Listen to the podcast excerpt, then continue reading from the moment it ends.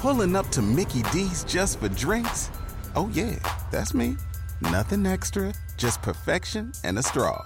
Coming in hot for the coldest cups on the block. Because there are drinks. Then there are drinks from McDonald's. Mix things up with any size lemonade or sweet tea for one forty-nine. Perfect with our classic fries. Price and participation may vary. Cannot be combined with any other offer. Ba-da-ba-ba-ba.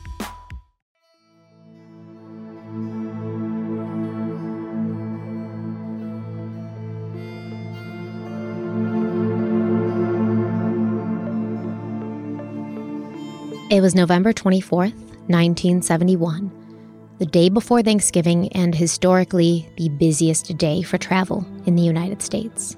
A tall man dressed in a business suit and a thin black tie approached the flight counter of Northwest Orient Airlines at the Portland International Airport and requested a one-way ticket to Seattle. This man gave his name as Dan Cooper, and he paid twenty dollars in cash for his ticket on Flight three oh five, which he boarded with thirty-five other passengers. Cooper took his seat all the way at the back of the plane. He ordered a bourbon and seven up, and then he settled in for the short thirty-six minute flight, which was scheduled to take off from Portland, Oregon on time at two fifty p.m. Pacific Standard Time. None of the other passengers or the six members of the flight crew noticed anything suspicious about this nondescript businessman traveling with a briefcase and a paper bag, sitting quietly by himself in seat eighteen E. But that would change shortly after takeoff, when this quiet and polite man notified flight attendant Florence Schaffner that he had a bomb and he was hijacking the plane. Cooper wanted two hundred thousand dollars and four parachutes, and somewhere between Seattle, Washington, and Reno, Nevada, this man, dressed in a suit and loafers, leaped from a Boeing seven twenty-seven into a dark and stormy night, and he was never seen again.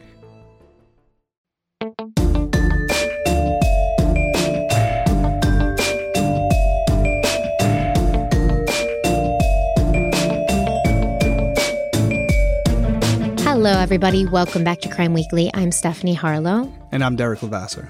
So today, obviously, we are doing something a little bit different for Crime Weekly, but I feel like after the Lori Vallow and Chad Daybell case, we needed something a little bit lighter, a little bit more mysterious, a little bit more like brain scratchy. Um, and here we have it. D B. Cooper, an enduring mystery. Yeah, I... I, I...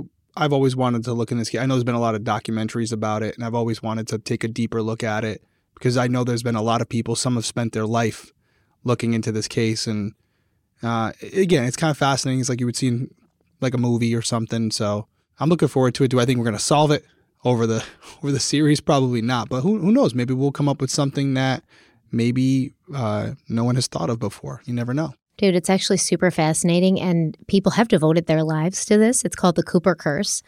And um, I think that these people get into it, and they're like, oh, this can't be that hard. You know, there's plenty of evidence.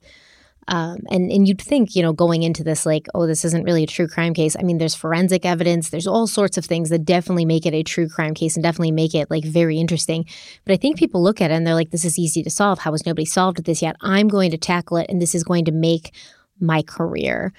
And then they realize that it's not that simple, and then they become almost like enmeshed into it, and they can't let go of it. And then they develop their own theory that they then become so attached to. They develop a strong case of confirmation bias, and it doesn't matter what anybody says or what any evidence that comes out that disputes their theory. They're going to die on that hill. I've never seen anything like it, actually. Uh, so it is very interesting, and, and hopefully we do not become victim to the Cooper Curse. We might. This might just be, instead of Crime Weekly, it might just be the Cooper Curse. That's the new YouTube channel where we just cover D B. Cooper every single week until no. we can't, we can't talk anymore. I mean, honestly, with the amount of information that's out there, we could talk about it for ten years, but we're not going to do that. We're going to focus on the stuff that we know and, and try not to speculate that much. ten-parter, here we come. Nope. she, that's what she nope. was hinting right there. She's like, Derek, there's a lot here. Absolutely not. I'm saying three parts tops because this is Whoa. very interesting. There's a lot of information. But I mean, if anybody can really shine a new light on it, it could be you, you know, with your detective perspective. I doubt it. I doubt it for this case, to be honest with you. But I do appreciate the confidence. Yes. Thank you for the uh, segue into that. Yeah, if anybody's been following me on social media, uh, Stephanie has known about this. She's actually the first person who knew about this. And she's been helping me out a lot with this journey as far as like creating the show. I wanted to do something where very different from Crime Weekly in a sense where we cover cases. It's really a robust case that involves a lot of research. There's a lot for us to talk about. So let me stop you of... there. Let me stop you there because you didn't really explain what you were talking about. Derek has a podcast called Detective Perspective that yes. is launching what? When? July twenty-third July at midnight, twenty-third East Coast time. At midnight.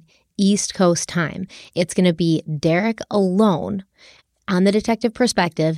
It's so sweet. His whole setup suite, the theme music, everything, the, the, the logo, everything is so cool. And he's going to be covering unsolved cases, basically cold cases and things like that that don't get enough attention. And so now I will let you continue on. Thank you. Well, you said it better than I would have, but that's why that's why I always go back to her, defer to her. But yeah, we... We're doing more obscure cases. Some of them you may have heard of, but cases that are not as robust necessarily, but still deserve the same amount of exposure that we give to a lot of the cases here. Um, I've already recorded a few of the episodes. Absolutely, uh, actually, we've recorded at this point four. And one of those four is actually from the daughter of one of the victims who like reached out to me, had a case that's not really... There's not too, too much there, but enough for, for me to cover for sure. And what we're going to do on Detective Perspective is tell the story, tell this case in story format, and then I'm going to give my perspective at the end on the investigation, whether that's what can they do from here, what I think about the case at that point. And then I'll always end every case with kind of a call to action with the information for the for the individuals or organizations connected to the case so that if you have any tips, you can contact them directly. And, and maybe, maybe we will help solve a case. You never know. And that's, at minimum, we want to give them that exposure. So I'm going to try to do a case every single week. And as I said, I've been teasing it on my on my social media. I've been doing little clips. We announced the the name of the show and the logo. And today is, if you're listening to this when it just comes out, it's Friday. So later today on social media, I'm going to release the trailer. But if you're listening on audio, I wanted to keep something strictly for our Crime Weekly listeners and viewers. Um, so I'm going to play that exclusive trailer right now, and then we'll we'll wrap this up. My name is Derek Lavasser. I'm a former police detective and licensed private investigator. I've been working investigations for over seventeen years, and during that time, I've worked everything from drugs, guns, and gangs to sexual assault and homicide. In this line of work, you unfortunately become desensitized to a lot of the things you see. But there's one thing I've never gotten used to: the amount of unsolved cases that are still out there. Every time I read the news or open my phone, I'm reminded of all the families still looking for answers. And in some cases, I hear from them directly. And most of the time, all they want is for someone to look at their case and bring some exposure to it. Now, I'm not saying we're going to solve all of them, but that doesn't mean we shouldn't try. Join me as I break down a new unsolved case each and every week, right here on Detective Perspective. I'll discuss the case and leave you with my opinion on the investigation, as well as provide contact information if you have any leads. That's right.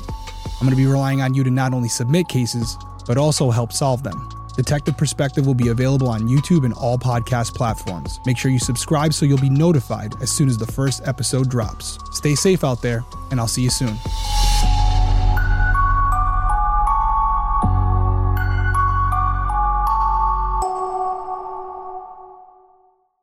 So that was the trailer. It kind of sums up what I'm going to try to accomplish on Detective Perspective. Uh, if you have a case that you is, again, this show is going to be about thirty to forty minutes each episode. So it's a smaller show, but it's something that's consumable on a short ride to work. It's going to be on all podcast platforms, on Apple Podcasts, on Spotify. It'll also be on YouTube, on my YouTube channel, which you can, you'll find the links in the description below. And as Stephanie said, the first episodes, I'm actually going to drop two episodes at once. So the first two cases are dropping July twenty-third at midnight East Coast time. So if you're listening to this on Friday, that means you have to wait until Sunday. But if you're watching this video on YouTube right now, when it drops on Sunday, go over to subscribe to the channel, both whether listening or watching, go subscribe right now. I'd really appreciate it. And then Sunday night at midnight East Coast time, you're going to have two episodes come out, both on audio and on YouTube. And then every week after that, it'll be on audio on Mondays and YouTube on Tuesdays. So I'd appreciate the support. It's my first time doing it. I've always loved what Stephanie did on her channel. That's how I found it. And I feel like I got a good chance here because trying to raise the production value, and I had a consultant by the name of Stephanie Harlow critiquing everything I did, including some of the episodes, and kind of helping me find that voice when you're doing it. She even told me in the beginning, like, so what's your what's your podcast voice? Because I'm reading from a script on these now. I have to, you know, it's like I'm telling the story and I'm like, what do you mean podcast voice? So we'll see. We'll see what you guys think. It's going to be something different than you're usually accustomed to hearing from me. So We'll so see. Pause right now. Go subscribe on YouTube, Detective Perspective. Go subscribe in your podcast platforms, Detective Perspective. Make sure you're following. And yeah, enjoy. Appreciate it. Don't don't be too mean. They don't listen to that. It's true. Facts. All right, so let's jump in. Uh, yeah, so since November twenty-fourth, nineteen seventy-one, D B. Cooper and his true identity have become an enduring mystery because he's never been found. He's never been identified. And honestly, it's unknown whether or not he survived his daring getaway. Spoiler alert, I think he did. But a lot of people don't, including allegedly the F B I, who in the beginning, they were like, oh, this dude's like a mastermind. Like, I went back to newspaper dot com and I like read the early articles coming out, and the F B I were like, wow, he really knew what he was doing. He had this down. He had this down. Oh, he could be anywhere. And now the F B I are like, he definitely didn't make it. So I don't know what's up with the change of heart. But anyways, I think he survived. You said Portland to Seattle, right? Portland to Seattle, yeah. And so they weren't going over any bodies of water. So I would think. Oh, no, they were. Okay, they were. It's would the they Pacific go back Northwest, man. So so they went out and up, kind of, as, you know, they stay over the ocean, like right along that area before they come back. Well, Oregon so to... So they weren't over the ocean, but we're going to talk about, yeah, we're going to talk about where they think he jumped, which once again, like a lot of things with this mystery are, is up for like huge debate. Like the people in the D B. Cooper community argue about it all the time, but we'll we'll talk about that. In fact, the place he jumped...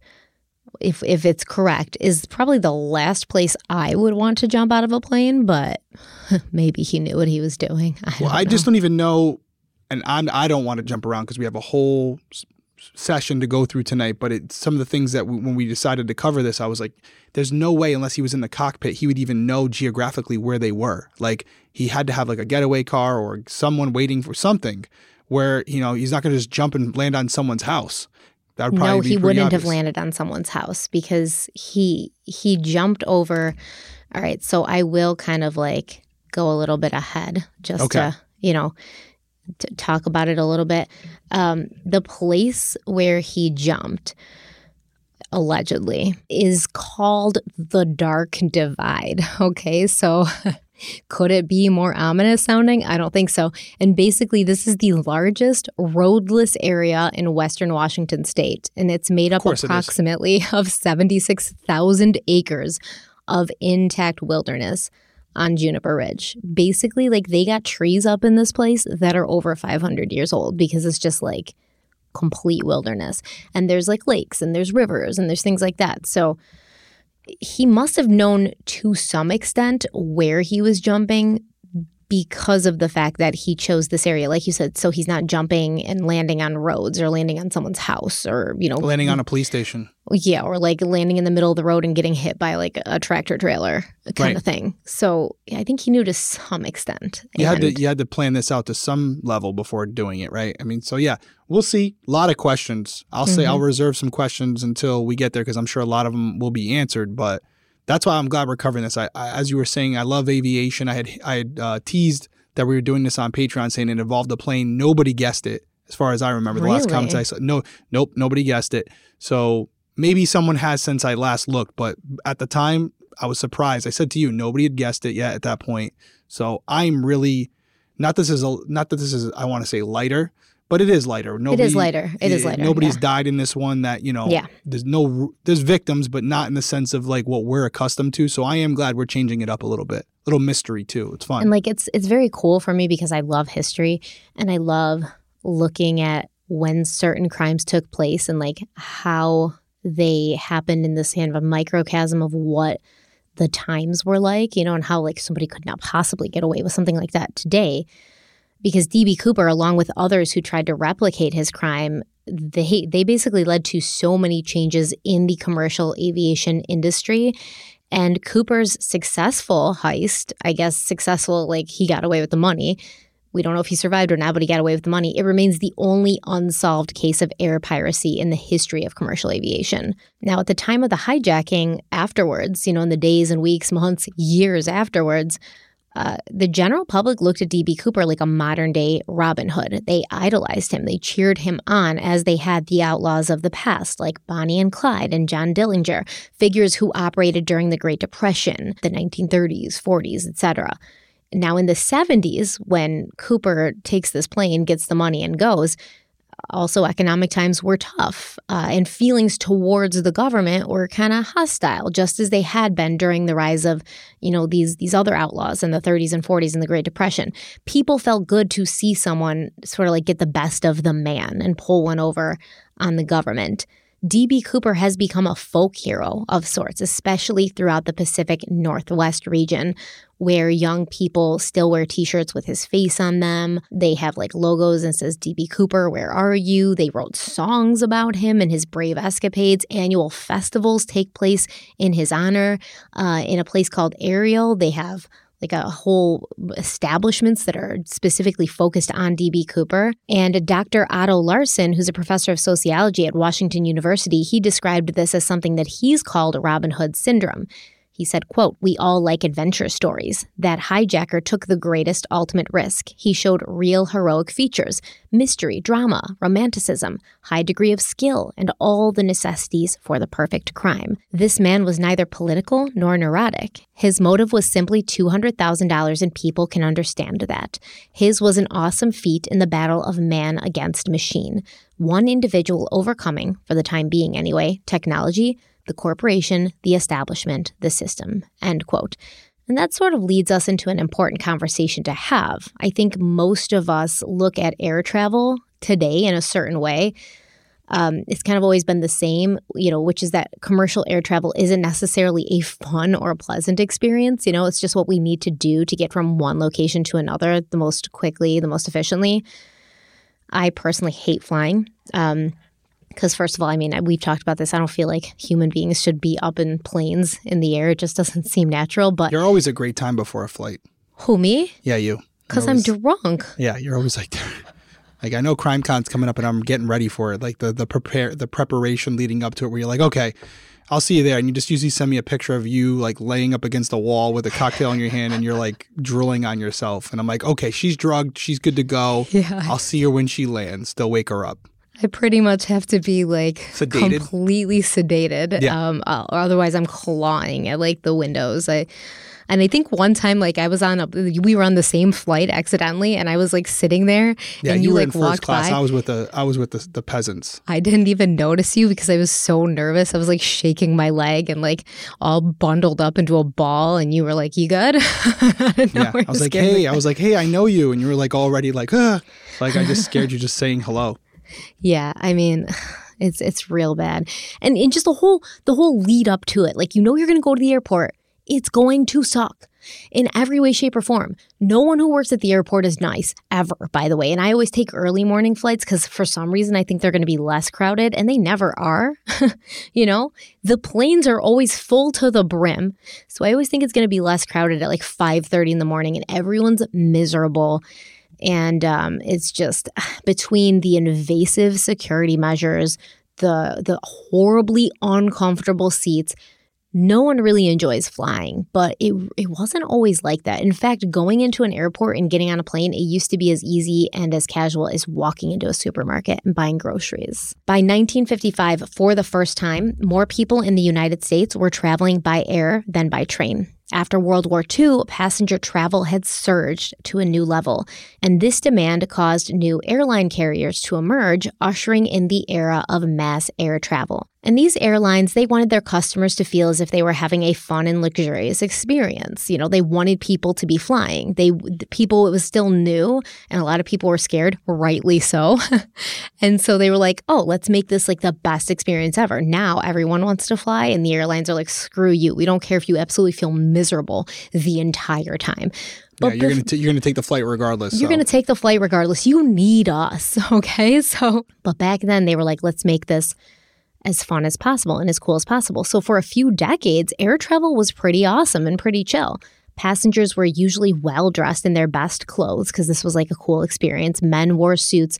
Women wore dresses. The drinks were made strong and offered throughout the flight, and they were just flowing freely. The seats were wider and more comfortable. People could smoke. They could get up, walk around, talk to the pilots because the cockpit was just wide open. So you just stroll up and you're like, hey, pilot. Hey, captain, what are you doing in here? And the captain's like, hey, come on in, Joe. You want a cigarette? Let's have some scotch. And it was just like chill, you know? And even before boarding the plane, everything was like super lax. Before nineteen ninety-six, you didn't even have to show identification to buy a plane ticket. And anyone could just walk you to your gate, even if they weren't boarding with you. They were just like just people in the airport, just chilling and hanging out. I read this one interview with a guy named John Dasif, and he remembered that on one flight, he had to bring his crossbow with him. He didn't say why he had to bring his crossbow with him, but he brought it on the flight. And the flight attendants just cheerfully helped him store it in an overhead compartment. They were like, oh, sir, can we help you with your crossbow? You know, now you can't even bring like a bag of shampoo or a wine opener, man. Like, yeah. You know how many wine openers I've had just taken away from me at T S A? Unbelievable. You? They could open I'm a sure bar. A lot. a lot. They could open a bar with the amount of wine keys they stole from me. Anyways. Oh, and then I read another interview because the tickets like... I guess would have your name on it and stuff, but this one kid was like, oh, it was cheaper to buy a round trip ticket. So like my aunt bought a round trip ticket. She flew to me and then I took her flight back and they didn't do anything. It was just like definitely not his aunt. And they were just like, yeah, absolutely. Come on board. All of that began changing, though, between May of nineteen sixty-one and the end of nineteen seventy-two. And this is a period known as the golden age of airline hijackings. During that stretch of time, there were one hundred fifty-nine aircraft hijackings in United States airspace. Sometimes they were happening at a rate of once a week. Sometimes more than one hijacking happened in the same day. And for the most part, especially initially, passengers and airlines were pretty chill about this. Um, I guess they're just chill about everything, especially because it was like happening so frequently. It just kind of became something that people expected to happen when they got on a flight. That doesn't seem very re- reassuring, but I guess I guess I can see like if nobody was dying, where it was more so like, you know, hey, someone's going to get some money out of this or they're trying to. It's it's one thing, but I think what obviously was in nineteen ninety-six, but I think I think things really changed after September eleventh. That's obviously, when like yeah. that's obviously when flying just it's now a completely different thing. It's never been the same since since that day. Understandably so, because now the concern is that people are going to lose their lives, right? So not saying we're making light of this, but yeah, if someone, as you said, the kind of whole Robin Hood syndrome, hey, worst case scenario, the the the hi- the plane's going to get hijacked. They might get something off me, maybe a couple bucks, but mainly they're going after the airline. They're going after the big guy. So what do I care? But when people started hijacking planes in order to use them as weapons, mm-hmm. now now it's a different thing. So actually, it wasn't even about money. These the majority of these hijackings were not about money. They were political. Um, I'll explain to you a little bit more about that when we come back from our first break.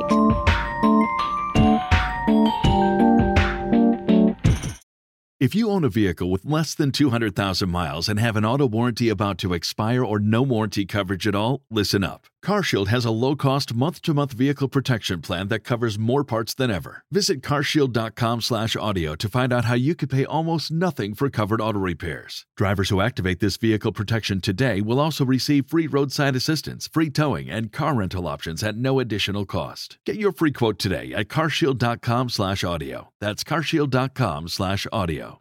With LinkedIn Jobs, we tap into a network of more than a billion professionals to help you find quality professionals quickly and easily for any role you need. Marketing wizards? Found them. Software engineers? Found. That project manager I could never seem to hire? And found. LinkedIn Jobs quickly matches your roles with candidates with the right skills and experience. In fact, eighty-six percent of small businesses get a qualified candidate within twenty-four hours. Post your first job for free and get started at linkedin.com slash spoken. That's linkedin.com slash spoken. Terms and conditions apply. All right, we're back. So these hijackings really seem to like pick up uh, shortly after the Cuban Revolution in nineteen fifty-nine. And basically, like these American revolutionaries, because um, at that point there was there was an embargo with Cuba, right? And there was also like a travel ban, so you couldn't just get on a plane and fly to Cuba. I kind of feel like you still can't. Am I wrong about that? I feel like you still can't. No, you can. Can you fly to Cuba right now? I believe so. Are Could you sure? Wrong. I'll look it up real quick. I'll look I mean. it up.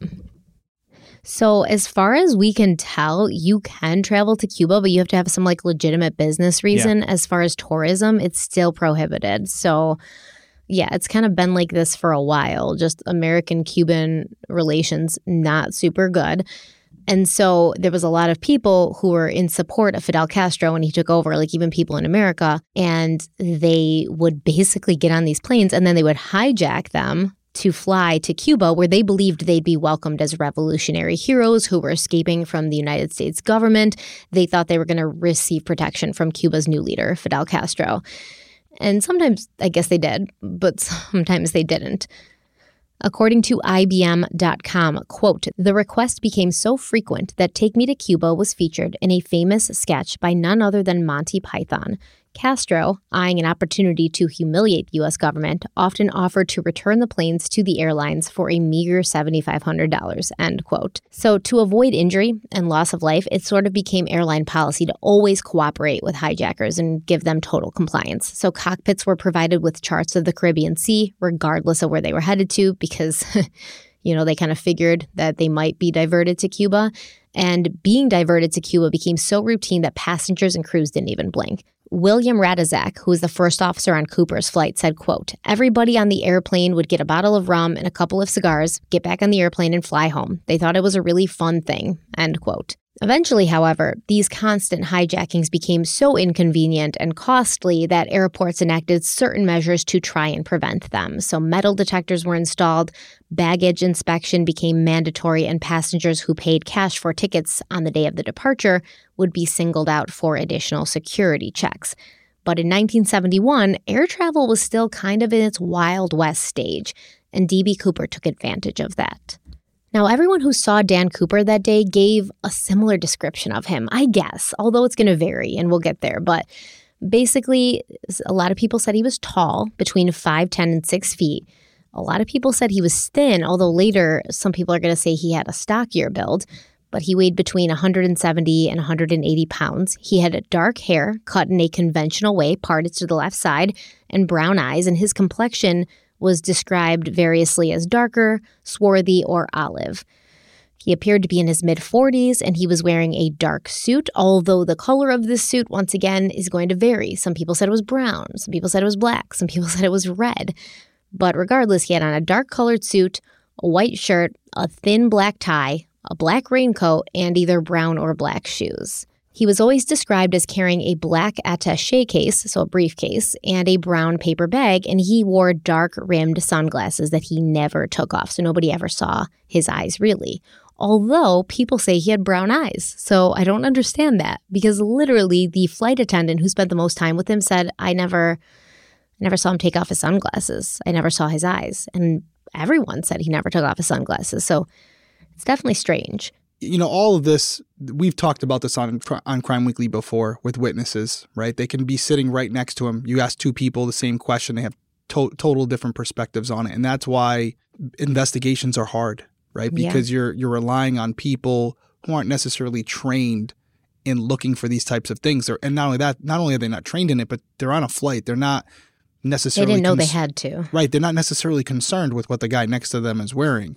You would think that someone on a plane never removing their sunglasses may stand out to you. That might be someone you take an extra look at because that's weird, right? And less weird now in today's society, by mm-hmm. by the way. Now it's a pretty normal thing. Yeah, because you know but, I am not taking off my sunglasses on the plane at true, all. True. I was I was I was throwing that was a subtle That was thing subtle at shade at me, huh? No, no, actually wasn't. It actually wasn't. But yeah, no, I mean it's one of those things where y- y- you have to kind of take a a poll of everybody and find out where that person actually, what the description of that person is somewhere in the middle, right? Because it's not necessarily that people are trying to mislead you. Their perception is their reality. So what they remember is what they're going to tell you. And in most cases, what they're trying to do is help. And so they're, they're not necessarily certain about what they're saying, but they don't want to leave you with nothing. So they take an educated guess, which is why, and I've said it a million times on here before, I always said, I don't want to know what you think. I want to know what you know. If you don't know, I'd rather you tell me that than guess. If you're not one hundred percent certain, just tell me you don't know. Was the car white? I don't know. It might have been cream. Okay, so you don't know if it was white or not. No, I don't. Okay, perfect. That's what I need to know. I need people who are certain, because you might be certain about the hair and that shirt. Somebody else might be certain about the jeans and the shoes. And then I can create a, a pretty good representation of what this person looks like. But yeah, on a plane like this, when everyone's kind of relaxed, maybe a little intoxicated uh, for the flight, mm-hmm. you're not going to necessarily have the best witnesses. Plus, we've all been on, most of us have been on a plane before. You're kind of secluded in there. Once you sit down, you know, the seats are pretty high. You really can't see anyone around you. Everyone's got their back to you for the most part. And unless you stand up in your seat, you can't see who's behind you. So unless you're in his row, you really aren't going to have the greatest view of him unless you're watching him when he's going to his seat, which, again, that's not something we normally do. So I, I, I understand it completely. So a handful of passengers did pay close attention to him simply because once the flight took off, he was getting a lot of attention from the flight attendants, right? So that stood out to people, and they were like, what's up with this guy? Who is this guy? And I believe it was the kid, it was like a college student who was sitting across the row from him. And this this college student was like, what the hell? I think his name was Robert Mitchell, actually. I don't know why that just popped into my head.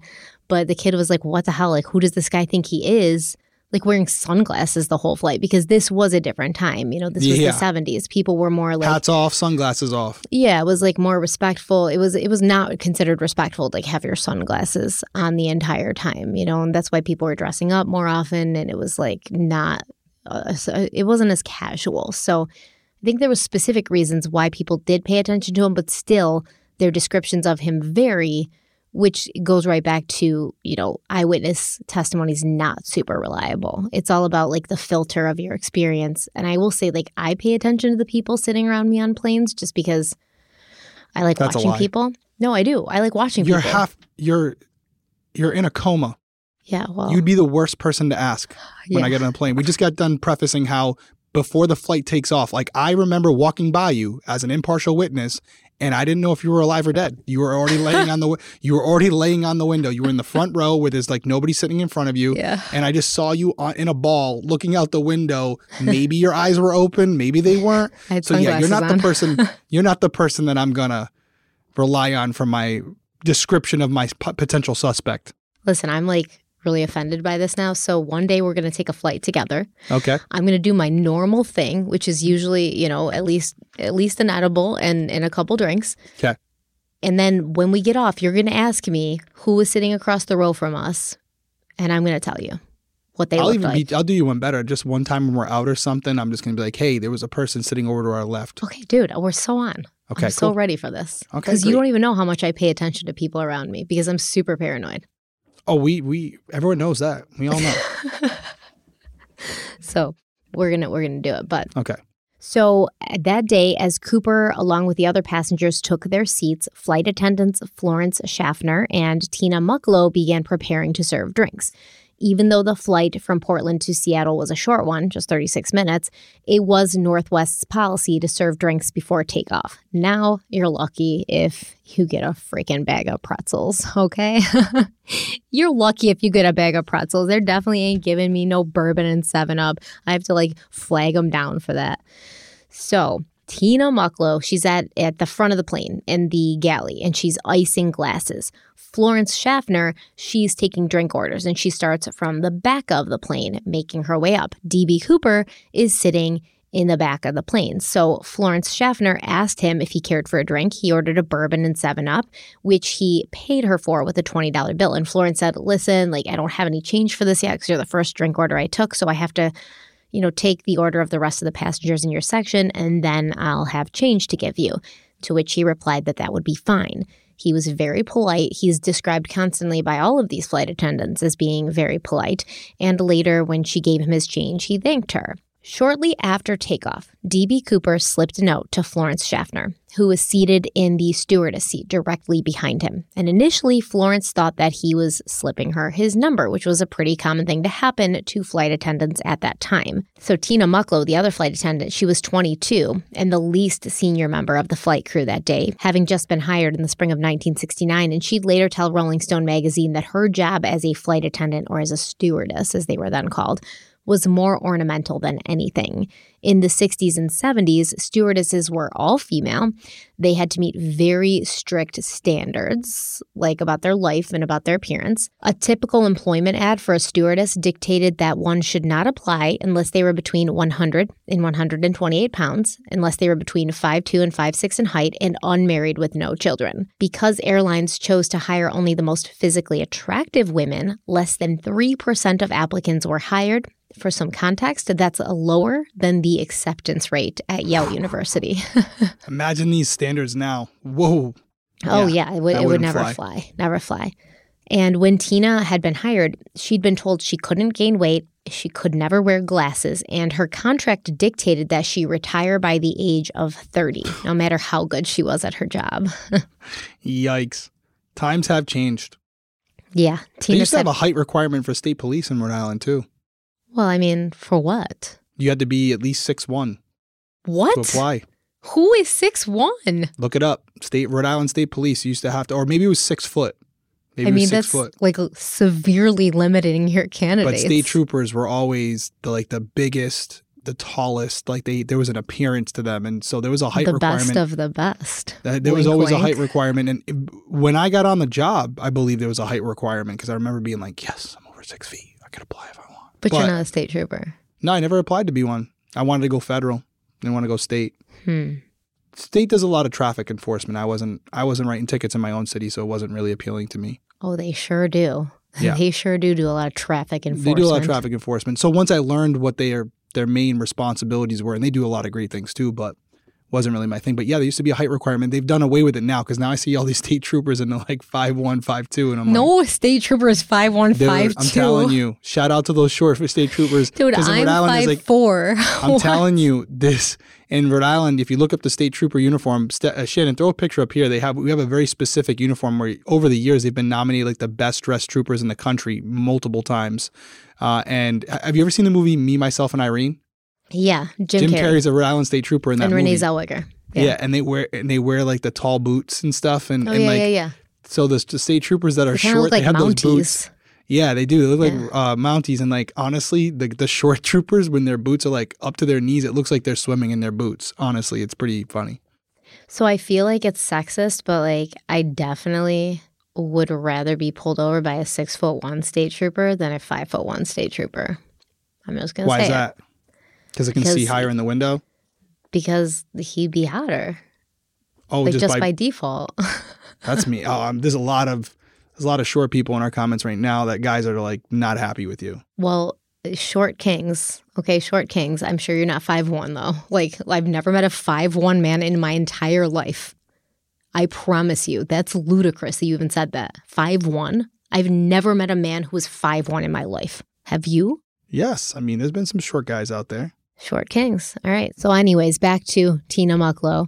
And the stewardesses, Tina said, quote, they had just allowed the married flight attendants to wear wedding rings, and it was only the contract before that one that had actually allowed flight attendants to even be married.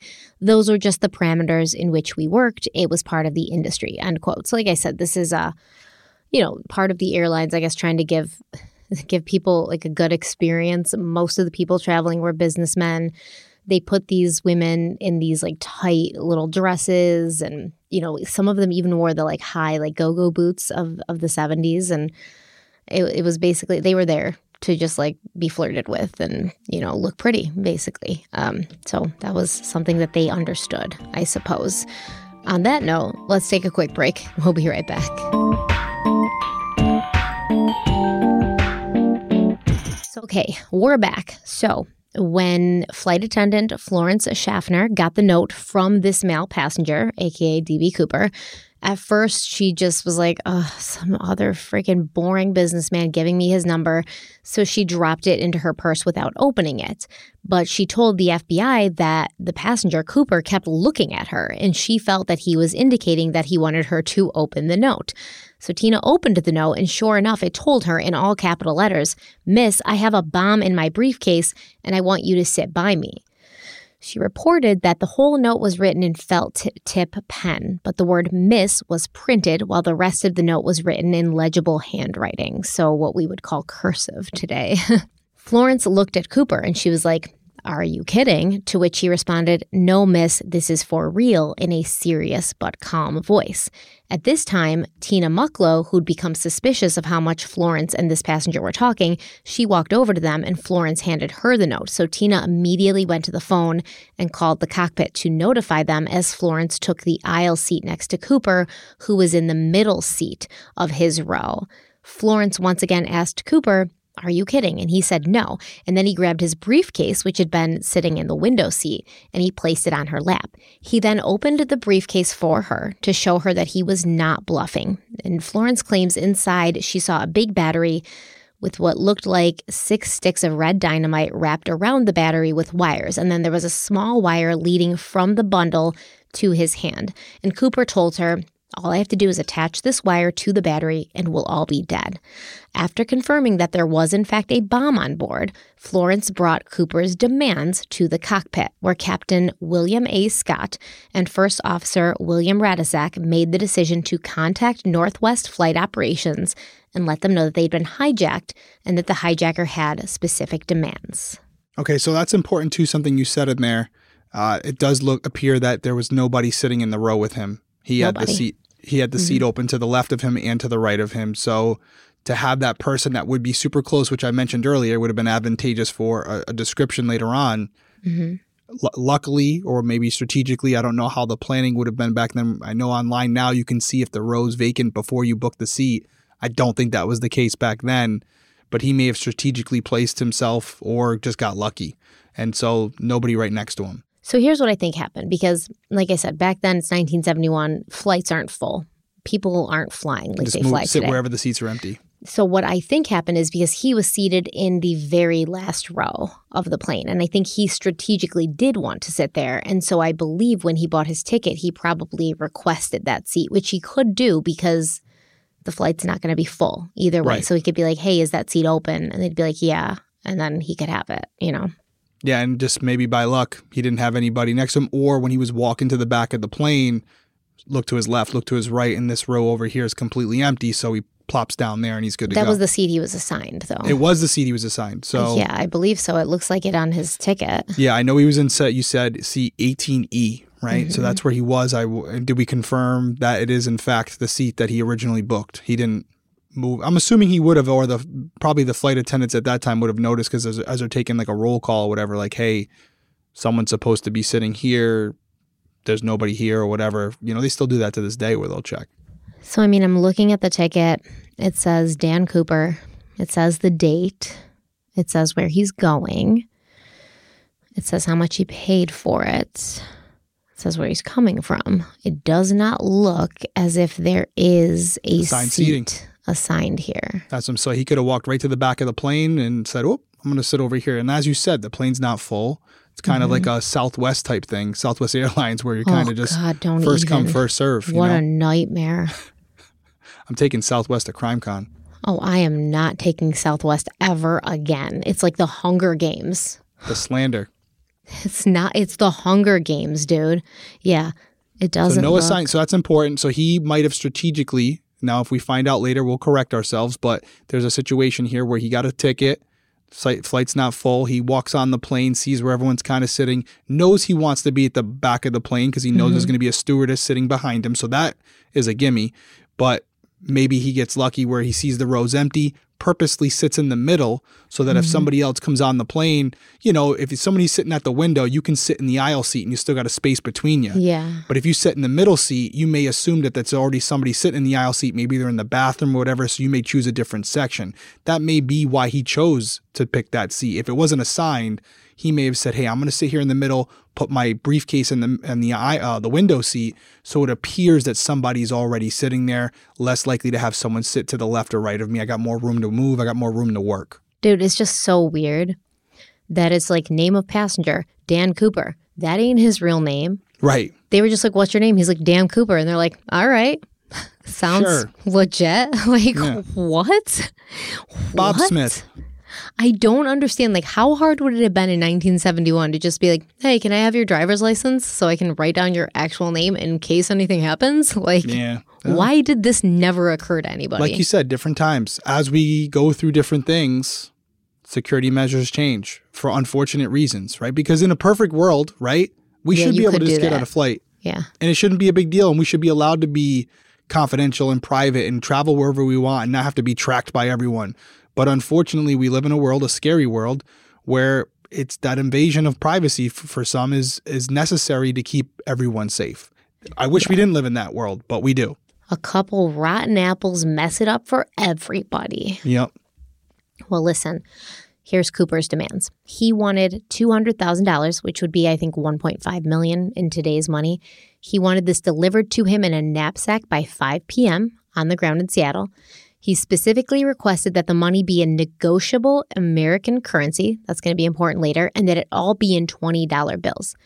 He also asked for four parachutes, two front and two back. So basically, two front would be like chest parachutes, ones you wear in your chest, and then back would be ones you wear like a backpack on your on your back. Um, I had to learn all sorts of things that I didn't know before, so bear with me. By the way, that may be telling in and of itself because I didn't even know there was a, a front backpack, a front parachute, a rear uh, chest parachute, a back parachute. I, my understanding is only one, and maybe back, maybe you know, as of today's times, but maybe this person, as I'm sure down the road we're going to speculate on who this person was, at minimum maybe they've had some skydiving experience. Uh, to, to to know what type of parachutes would be accessible to them. Not saying they're an expert skydiver, but maybe taking a lesson or two uh, in, before before this flight. So the way it seemed like it was explained, the parachutes is very weird and complicated, but the way it was explained is there was two main parachutes and two reserve parachutes. So it looked like a reserve parachute, you would wear the main and the reserve at the same time. Okay, so now that's all and in so one backpack, but you're saying that back then it was in separately. two. Separately. Yeah, okay. So if one didn't open, you could pull the cord on the other, and then that would open. You know, that's because they called it a reserve chute, so that's what it sounds like to me. I have another question. So mm-hmm. when, he, when he was saying this, I'm asking you to say answer things you may not know, but obviously, he wanted the money on the ground. He doesn't assume the money's going to already be on the plane when he gets on it. But does it does it appear that he knew those parachutes would already be on the plane, or he wanted them delivered when they landed in Seattle? So he's basically telling the flight crew, like, yo, call your boys in Seattle and tell them that by the time we land at five p.m., I want two hundred thousand dollars in cash and these four parachutes. Got and it. And then right, I also want I also want the trucks to be ready to refuel this plane when I get there. And then if all of those things happen, I'm going to let these passengers off the plane, but you're going to continue taking me somewhere else with the money and the parachutes.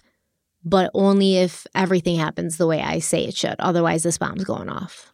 Okay. All right. I'm with you. So it's believed that D B. Cooper asked for these four parachutes, and he did this in a strategic way because it suggested to the authorities that he might be planning to jump and he might be planning to bring like a hostage, someone else with him when he jumped. And therefore, this would ensure that the parachutes delivered to him would be in good working condition and they wouldn't be like sabotaged so that good he move. would he wouldn't yeah, so that he wouldn't jump to his death. He wouldn't survive the jump.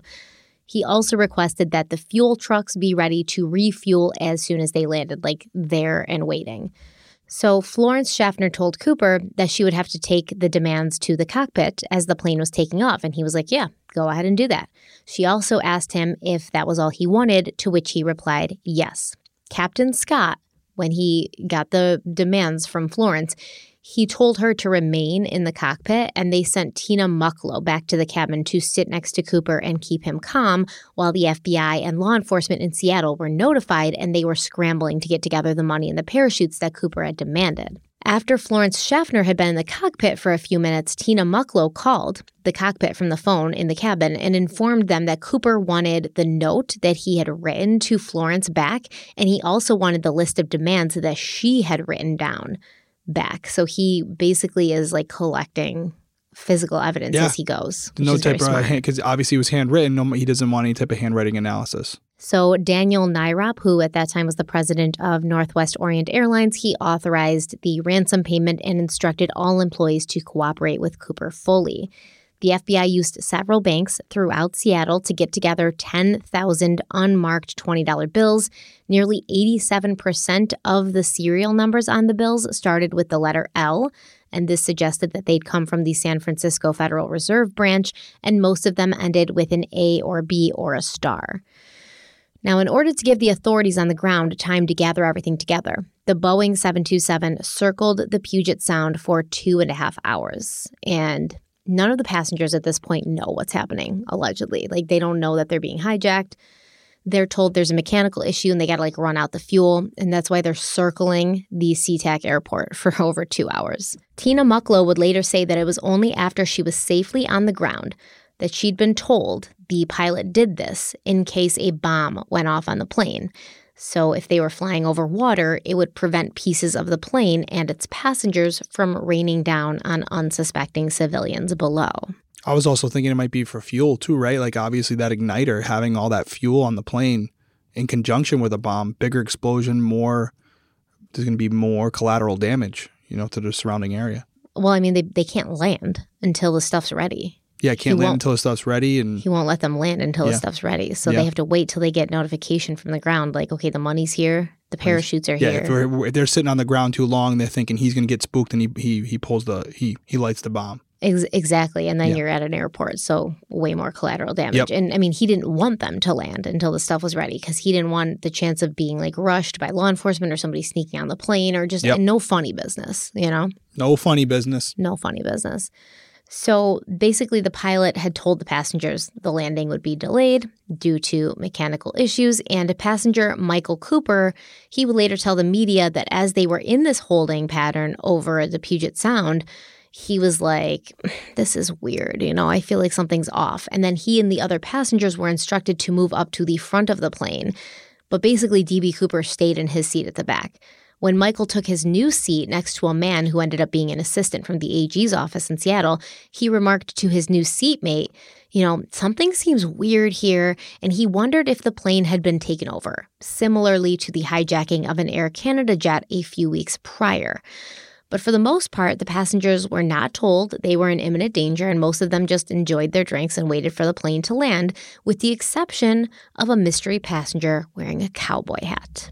According to passenger George Labassonniere, he became suspicious of Cooper shortly after taking off because of Cooper's constant contact with flight attendant Tina Mucklow, who was either sitting next to Cooper or on the phone um, much of the time with the cockpit. And the plane was circling the Seattle-Tacoma airport, so Labassonniere, who was sitting six rows in front of Cooper and Tina, he had to get up to use the bathroom several times, and the bathroom's at the rear of the plane behind Cooper and Tina. And one of these times, he exited the bathroom to find the aisle blocked by Tina and another male passenger who was wearing a cowboy hat, and this cowboy hat-wearing passenger was hassling Tina about, like, what were these mechanical issues? Why hadn't they landed yet? Like, he was acting very impatient. According to his interview with the F B I, Labassonniere thought that Cooper seemed amused by this man in the cowboy hat at first, but then he became irritated and he told Cowboy to get back to his seat. But the cowboy hat-wearing passenger ignored Cooper and continued being a nuisance to Tina. The passenger eventually did return to his seat. Now, Tina Mucklow reported this incident differently, however. She said a male passenger did approach her while she was seated next to Cooper, but he claimed he was bored, he was looking for a magazine to read, so Tina brought the passenger to an area directly behind Cooper so he could pick out a magazine. He chose the New Yorker, and he promptly returned to his seat. When Tina sat back down next to Cooper, she claimed he whispered to her, quote, "If that was a sky marshal, I don't want any more of that," end quote. Now, it doesn't seem that this cowboy hat-wearing passenger was ever identified or questioned by the F B I. But looking at the pictures taken of the thirty-five passengers after the incident, so, like, once the plane lands and the passengers get off, a bus has to take them to the terminal because they parked far away from the airport, and the media took pictures of each one of them as they got off the bus. And looking at the pictures, it's believed that the cowboy could have been Daniel Rice or Robert Cummings. These are the only two men that look to be wearing some sort of hat that could be described as a cowboy hat. A lot of the men have hats on, but most of them are, like, you know, normal, I wouldn't call them top hats, but normal, like, man hats from the nineteen seventies. I personally think that Daniel Rice looks far more like a cowboy, but he was seated in first class, and technically Tina Mucklow would not have been the flight attendant he would have questioned about any issues he had. He would have most likely spoken to um, Alice Hancock, who was the flight attendant in first class at that time. But if the pilot had brought all of the flight attendants into the cockpit by that point for, like, their safety, Tina would have been the only member of the flight crew to remain in the cabin. She was the only member of the flight crew in the cabin for a good amount of time, and Rice would have had no other person to question besides her. But either way, like, the F B I never talked to any passenger wearing a cowboy hat and asked about his interaction with Tina Mucklow and D B. Cooper that day. We're going to take a quick break and we'll be right back. So, right, so we're back. Another passenger on the plane, Robert Gregory, also remembered seeing Cooper that day after it was announced that the plane was having mechanical difficulties and they'd have to circle the field to burn up fuel. He remembered seeing Tina sitting next to the passenger at the back of the plane, and although Tina had instructed him to not look at this passenger, Gregory had been able to sneak a peek twice, so he kept like looking back at him. He described the man to be about thirty-five years of age with jet black wavy hair that had a patent leather sheen to it, combed back at a slight angle to the right, a slight part on the left, combed close to the head and slightly receding in the front. Now, this is interesting because Gregory is the only person who describes D B. Cooper's hair to kind of have a shiny, like, sheen to it. And it almost feels, it makes me wonder, like, was D B. Cooper's hair that dark, or did he have some sort of, like, hair dye on? Or was it like a wig or a toupee or something that would have a kind of unnatural sheen to it? You know what I mean? I mean, you have to think this is premeditated, mm-hmm. and he's going on there with nothing but glasses on. You're going to do some things to alter your appearance. Now, if you're not wearing a mask, there's only so much you can do. One of the things you can do is completely alter your hair color, and it mm-hmm. wouldn't be hard. You know, a couple bucks, you go buy some hair dye. For all we know, D B. Cooper is a blonde. Right. It's that simple. So now all you have is really bone structure, and that's it. And his height and weight. That's not much. Dude, and like the the sketches, they they came out with a couple of sketches, but the first one, they call it the Bing Crosby sketch. And I don't know if I, I'm, I'm a huge fan of like old movies, so it's funny to me because Bing Crosby looks like any guy you'd see on the street. You know, he looks like your uncle. He looks like your fifth grade math teacher. He looks like the guy at the grocery store who bags the groceries. He looks like just uh, your every man. And so, so many of these sketches came out of D B. Cooper just looking like a guy you would see on the street. Like, nothing really stood out about him. Yeah, I'm sure that, I mean, I'm pretty sure that was by design. For all we know, like I said, yeah. the guy was a blonde with a mustache most of the time, but for this particular occasion. Or a beard occasion, or something. Yeah, yeah. Or a beard. And, and, and for this particular occasion, he completely changed up his look, knowing that, hey, if I can get by for the first twenty, thirty days with this money, my appearance is just going to naturally change my hair. I can dye my hair back, grow my beard out. Now I'm never, and I'll never wear those glasses again. So I'll never fit the, the, the description of the person. So the mm-hmm. only way they're going to get me is if they can figure out who I am. And I never gave them my I D, and nobody knew me on that plane. So it's, it's, that's a difficult, that's a tough hill to climb. Yeah. But you know, they, they, they talk about his complexion, right? They describe it as swarthy, so like darker. He could have even faked that. He could have gotten a tan, you know. He could have gotten a tan right. specifically for that situation and, and never saw the sun again. We don't know. But because of his swarthy complexion, this passenger, Gregory, felt that Cooper might have been Caucasian, but also of maybe Mexican-American descent or possibly uh, Native American descent because of his darker complexion. Gregory said he couldn't see Cooper's eyes because of his dark glasses, which had very dark horn rims, but the color of the suit did stand out. Gregory described it as being reddish brown. He said it was an unusual, almost russet color with wide lapels. Another passenger, Cord Spreckle, described Cooper almost completely different. He said he was white, about fifty years of age, which is like ten years older than the other passengers thought he was, with a medium or heavy build and a square jawline, with dark brown or black hair parted on the left side. Yet another passenger, William Mitchell, described Cooper as having dark hair but a sagging chin, and he said that Cooper had a sack and a briefcase next to him that he kept putting his left hand in and out of, even though he appeared otherwise to be pretty cool and casual. Now, William Mitchell, he was the college student, and he was sitting across the aisle from Cooper, who, like I said, was in the middle seat of his aisle. And Mitchell didn't even notice Cooper until he allegedly spilled his drink.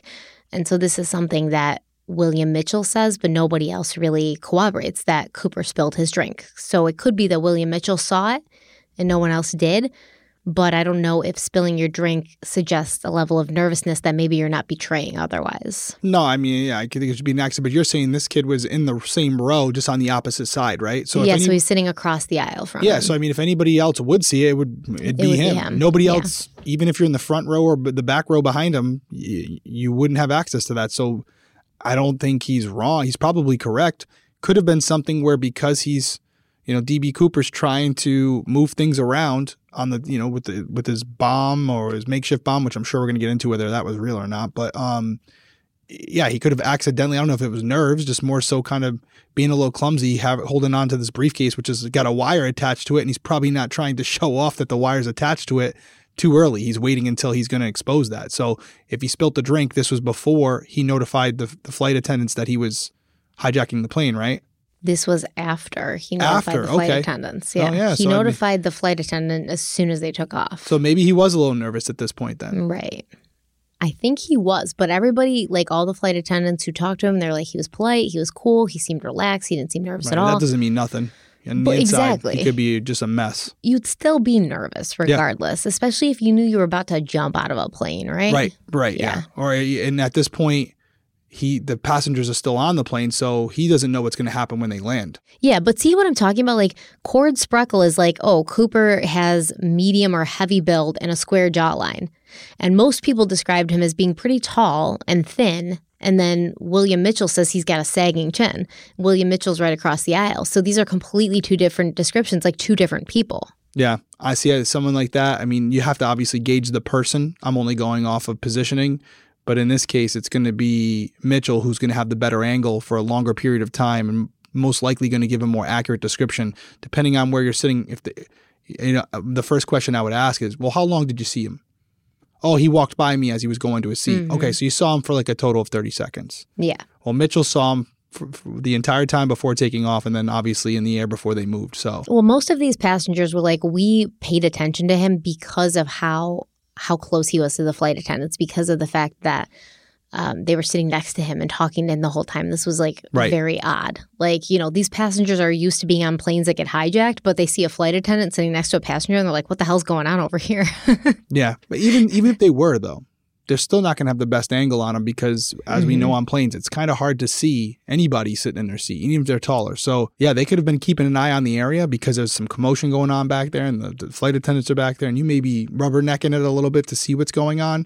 But overall, you still don't have a clear line of sight like Mitchell would have had. So another passenger, Nancy House, she was three seats in front of Cooper and she saw him um, basically right after they landed in Seattle. He stood up to use the restroom. He was in the bathroom for just one or two minutes, and Nancy saw that he was wearing an overcoat and dark sunglasses.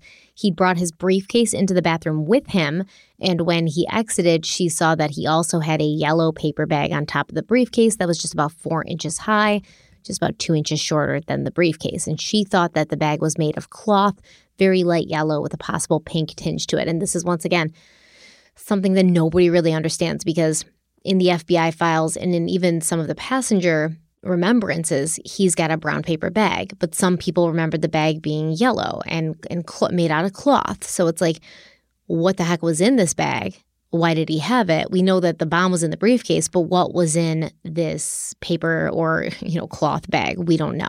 Okay, so you're saying the bag was above the briefcase handle, like he was walking around with the bag next to the handle of the briefcase, or was it in the opposite hand? As she said, Nancy said when he left the bathroom, the bag was on top of the briefcase. On top of it, like near the handles or like, like probably on top? sitting sitting on top of it, yeah. Because uh, something that was running through my mind as far as like handwriting analysis, I was also, also thinking about fingerprint analysis. You know, was he wearing gloves? Because his fingerprints are going to be everywhere. You know, I, I, unless he's they, like not touching know. anything. Yo, he was not wearing gloves. Nobody described him as wearing gloves. But when the F B I, literally twenty-seven minutes after the plane lands, we're going to talk about it, but after the plane lands, later in Reno, not in Seattle, when the plane lands in Reno, they come on, they dust for fingerprints. They don't find any of yeah. his fingerprints. He might have so cleaned he the did area. something. He probably did clean it, yeah. He probably cleaned the area with some type of solvent, something like that. He know, you know, knowing he's going on the plane for what he's going on there for, making sure right. to touch very little as possible, and maybe, maybe the handles or something. He knows, hey, listen. Maybe that's why he spilled his drink, man. Get that alcohol on there. Yeah. Yeah. Maybe that's what was in the bag. So that's another thing. What was in the bag? We're going to talk about that because okay. Okay. They're, the F B I is always like, oh, yo, this dude jumped out in a suit wearing like, you know, loafers, impossible. But it's like, what if he had like different shoes or different clothes in the bag? Like, we don't know really what, what right. was going on there. Yeah. Yeah. And do we know for a fact he went to the bathroom to pee? We don't know what he was doing in the bathroom, exactly. But we know he went to the bathroom. Yeah. Exactly. To, personally, I was thinking when you said it, that'd be the worst time to go to the bathroom because now if someone's going to rush the plane, you're inside the bathroom. Yeah. So what was he going to the, what did he go Something into? Something important it must have been. You would think so, to knowing, hey, listen, if I can get, a, at this point, if I can get us back up in the air, I got to be ready to jump. I got to be ready to go. Mm-hmm. And now he's going to take this moment to do that, whatever that is. And he clearly didn't want anybody else to see what he was doing. And he brought his briefcase in the bathroom with him. Oh, that's, yeah, he has to, because obviously if he doesn't, they take the bomb, he's no longer a threat. Yeah. Right? He leaves it on the seat. You True. Get a passenger or a, st- a stewardess who grabs it and goes, I got it. And that's all. D B. Cooper's in the bathroom peeing and he... and the police are outside the door waiting for him. They got their bo- his bomb in it. That would have been awkward. Pulling up his, his zipper as he's coming out. They're all Crisis averted. Yeah, he's like, oh shit, I forgot the I forgot the bomb. But he brought the paper bag or whatever, the cloth bag in there too. So yeah, he was probably changing something's some, in that bag. Yeah, some type of preparation was going on there. Or like, did he have something stored in the bathroom? That I, who knows? Like, I just don't know. Yeah. So Tina Mucklow remained next to D B. Cooper for almost the entire flight. She's considered to be the person who spent the most time with him and spoke to him the most. And she remembered that at one point, Cooper told her that the bomb he had was electrically fused and he hoped that the crew wouldn't generate any electrical current that might trigger it. But for the most part, he remained calm. Throughout the flight, he chatted with Tina. He asked her where she was from. And, you know, she was like, Pennsylvania. And he's like, oh, that's a good place. And then she asked where he was from and he just wouldn't answer, obviously. At one point, Tina asked Cooper, why had he picked the Northwest airline to hijack? And she said this question kind of made him chuckle, but he responded cryptically saying, quote, it's not because I have a grudge against your airline. It's just because I have a grudge, end quote. According to Cooper, it was nothing personal. This specific flight simply suited his needs. As they flew into Washington State, Tina felt that Cooper was familiar with the area and the terrain. He identified Tacoma as they flew over it, even though there was no announcement that they were flying over Tacoma. And he even pointed out McChord Air Force Base, mentioning that they must be getting close because he knew that the Air Force Base was only a twenty-minute drive to SeaTac Airport. Tina said that Cooper was not nervous and he seemed rather nice and polite. He even offered her a cigarette at one point, which she accepted, even though she'd recently quit, which I can't blame you, girl. Take that cigarette. You don't know if it's going to be your last. Now, Cooper himself was chain smoking. He smoked eight cigarettes while he was aboard the plane. And it's so odd because he's very fastidious about taking a lot of physical evidence, but he leaves these eight cigarette butts in the ashtray on the plane. Seriously? Well, I just gave him all his credit and I got to take it all back. But but back then, D N A was not was as, not thing. as prevalent. Yeah. You know, I still probably wouldn't have left them. But yeah, I don't think they were matching cigarette butts to people's D N A at that point. And if they, and yeah, not no, they definitely weren't. No. Not, no, definitely weren't. And, and they so, didn't even know that it, it would ever be a thing. Become a thing. Yeah. Right. So he's probably thinking fingerprints are a bigger deal than my saliva. Yeah, and Tina Mucklow remembered that he'd been smoking Raleigh-filtered cigarettes.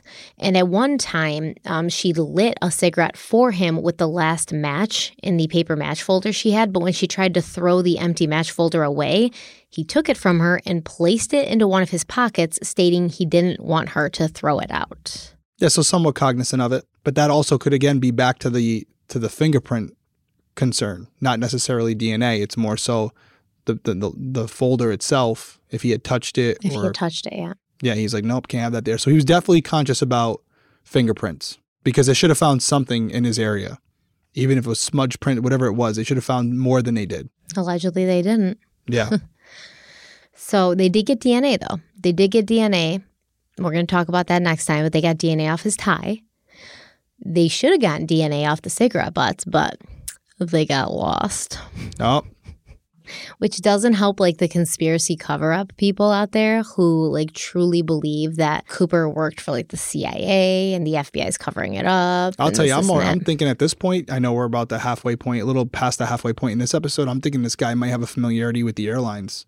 Because even something you said as far as I don't have a grudge necessarily with this airline, I just have a grudge. Could it be with the airline in industry in general? Yeah. Or the or the aviation industry in yeah, general. Something, yeah, something to go on there where it's like he was wronged in some sense. Could have been like a uh, an accountant who was done wrong or something like that. Who knows? Like it doesn't have to necessarily be someone who was in, a pilot, but someone who was in that industry maybe let go for reasons they didn't agree with and figured, hey, you know what? If I'm not going to get my money through the the the, re, the the legal ways, I'm going to get it this way. I'm going to take. I'm going to. I'm going to hit their wallets. So the main theories are that this person was either in the military, the Air Force, Um, or worked for Boeing, or was like a, a skilled parachutist. I, I think it could be. I think it could be a combination, right? I think it could be someone who's prior could be all military. Of the above. Could be prior military. Mm-hmm.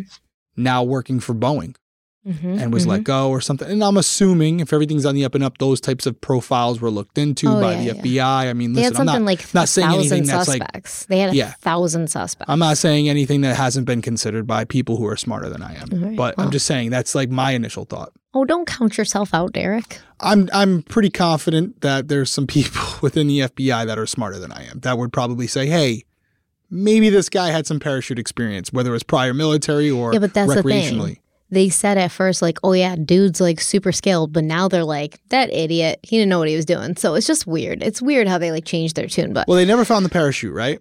Not the ones he took with them. No. Okay. So we'll keep we'll, – again, I'm ju- I want to ask more, but I know we got to get there. But there's things that you would think you would find if you didn't make it. So I agree with you, man. That's what I'm saying. So we'll get there. So listen, as they're, like, circling the SeaTac airport – Captain Scott is talking to the people on the ground, and he's like, okay, um, they have your money and they have the parachutes. But then D B. Cooper was like, nah, I don't want those parachutes because they'd brought him four military issue parachutes from McChord Air Force Base. And Cooper was like, no, I don't want those. I want four civilian chutes that have manually operated rip cords.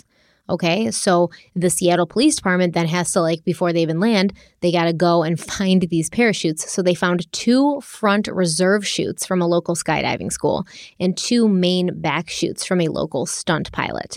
After they had those, Flight three oh five landed at the Seattle-Tacoma Airport at approximately five forty-six p.m. Pacific Standard Time, and Captain Scott parked the aircraft away from the main terminal on a partially lit runway. Cooper had made his instructions very clear. No one should get near the plane except for one employee who would bring the money and the parachutes to the plane, and then he would send someone out to get the items.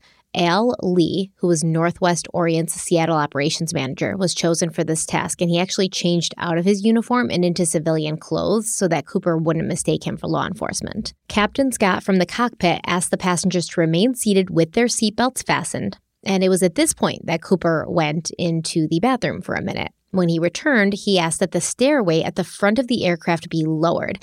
Now, this is cool because I had to learn about planes and stuff.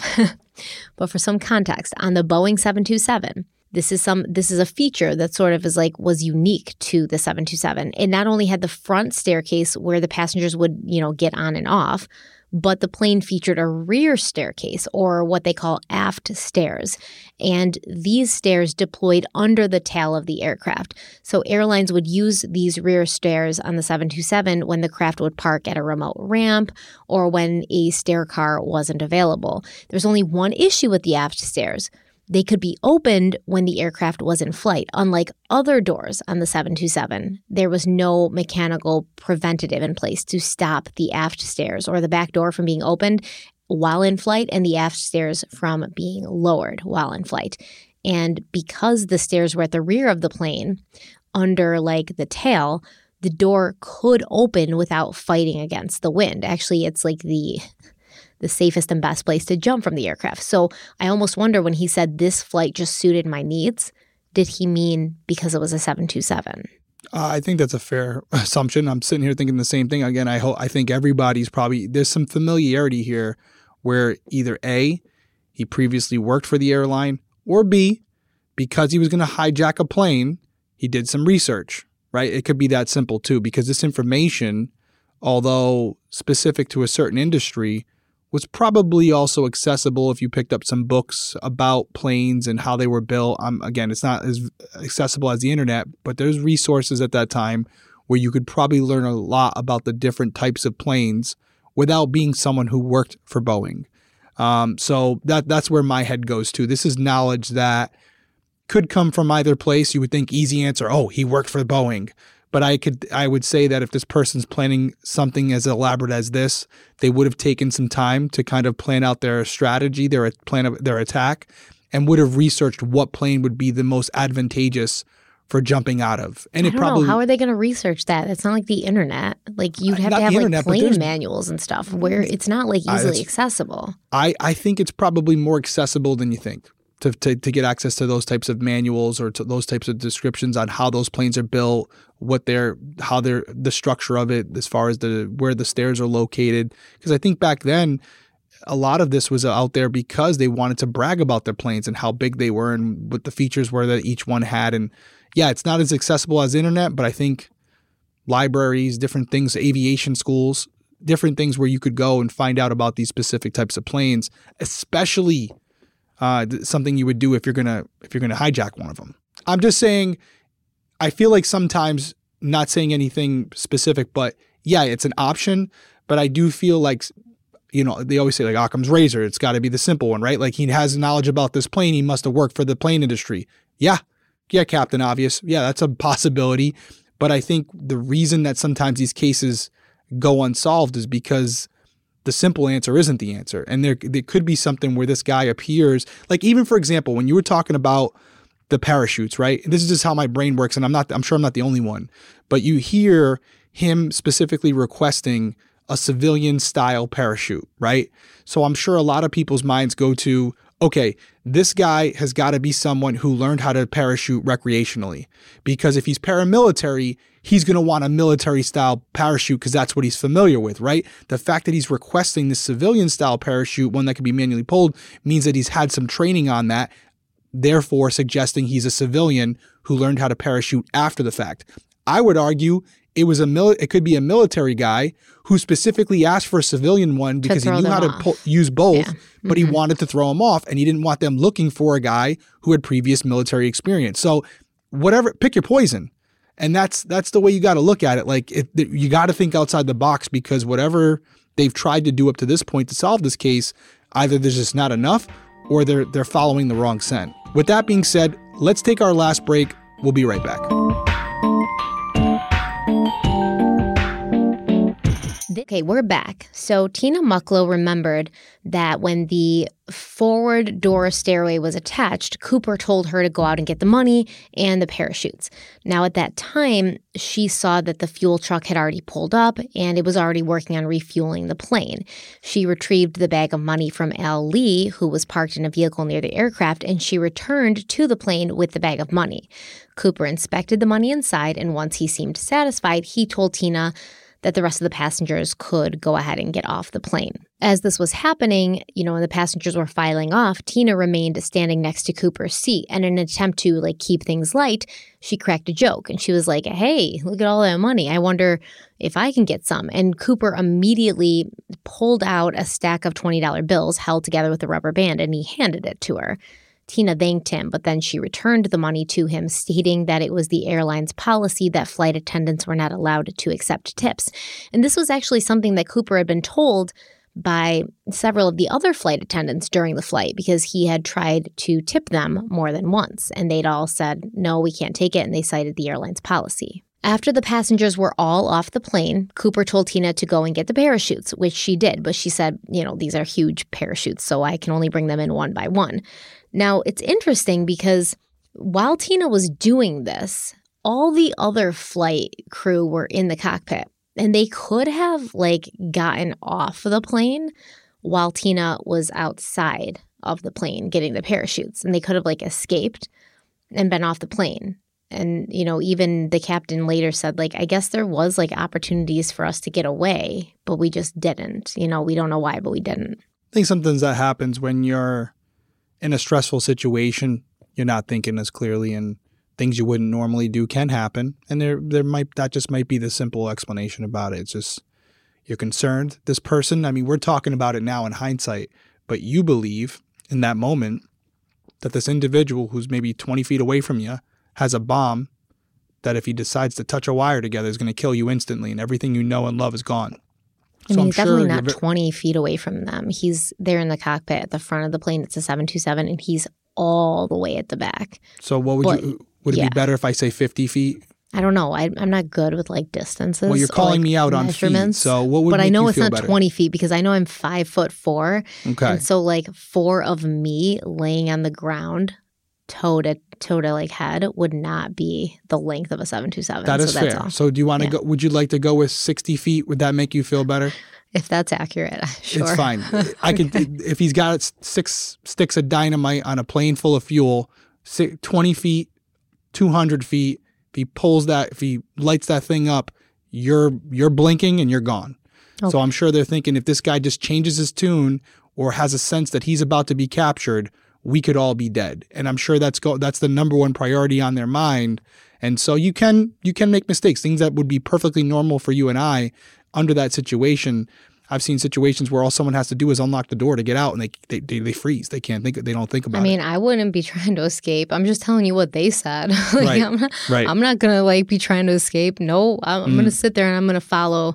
Especially because these pilots and these like flight crews are basically trained to like be completely compliant with hijackers, right? right? So and there's nothing in them. They're used yeah. to this. A lot yeah, of them, this has happened before. So protocol is just let them get what they want, and nobody's gonna get hurt. Yeah, and there's nothing in them that's going to, like, push against that at this point. So Tina goes out, and she gets the first parachutes. And from what I can understand, these are parachutes. They're pretty large, and it's like a chute inside of, like, a book bag almost kind of thing. So she brings on the first parachute, and after she did that, Cooper instructed her to lower all the shades on the plane's windows that were in his section of the aircraft, which she did before going back out and bringing the rest of the parachutes to him, along with printed instructions on how to use the parachutes, which he claimed he did not need. As Cooper inspected the four parachutes, Tina asked him, you know, what is our next destination? Because at this point, Cooper hadn't given instructions on where they were going to fly next. And she claims that Cooper told her, like, don't worry, we're not going to Havana, which is in Cuba, if anybody didn't know. He said, but we are going to go to a pleasant place. And then he instructed her to tell the pilots to fly nonstop to Mexico City or anywhere in Mexico. But he wanted them to do this with all of the cabin lights turned off, with the landing gear still down, with the flaps of the plane still down, and they should not fly over ten thousand feet in altitude.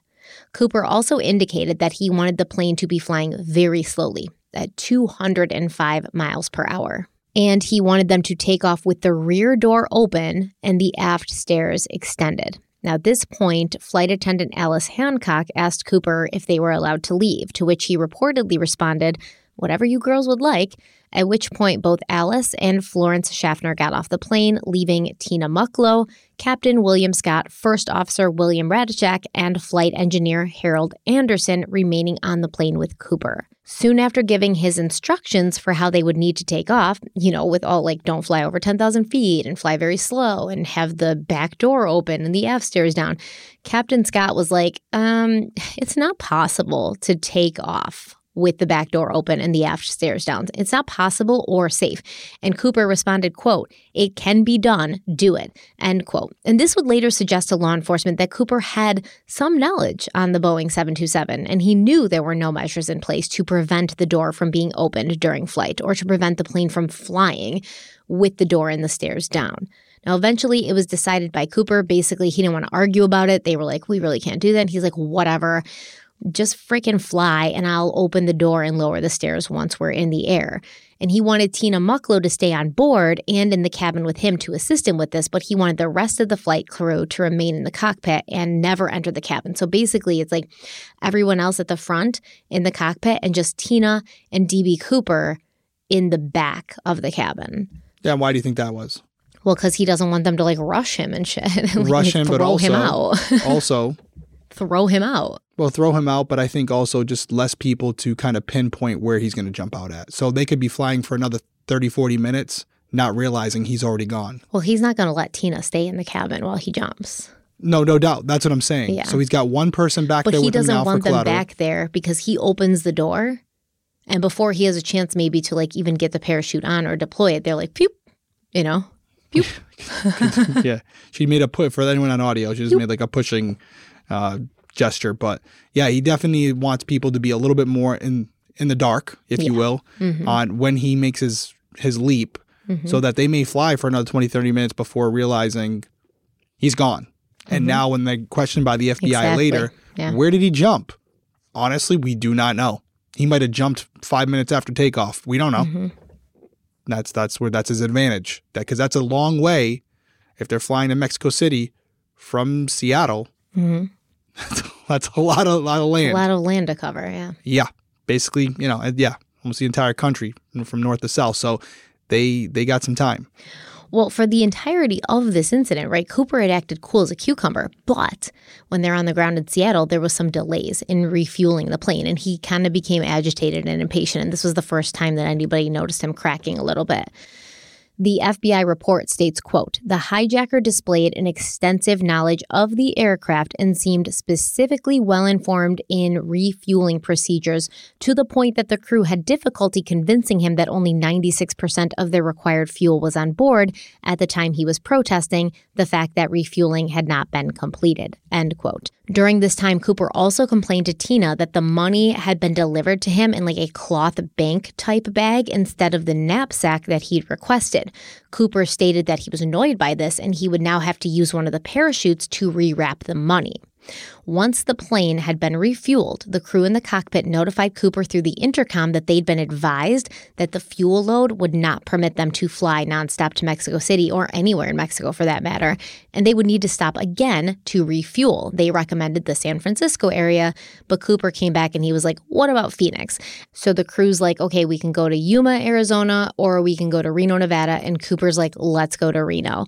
So the plane took off from Seattle, headed for Reno. At the time of takeoff, which was around seven forty p.m. Pacific Standard Time, Tina Mucklow said that Cooper was seated in eighteen D and she was across the aisle in eighteen C. And at that time, he was preoccupied with opening one of the parachute packs, trying to figure out a way that he could pack the money into a parachute container and then attach it to his body with parachute straps.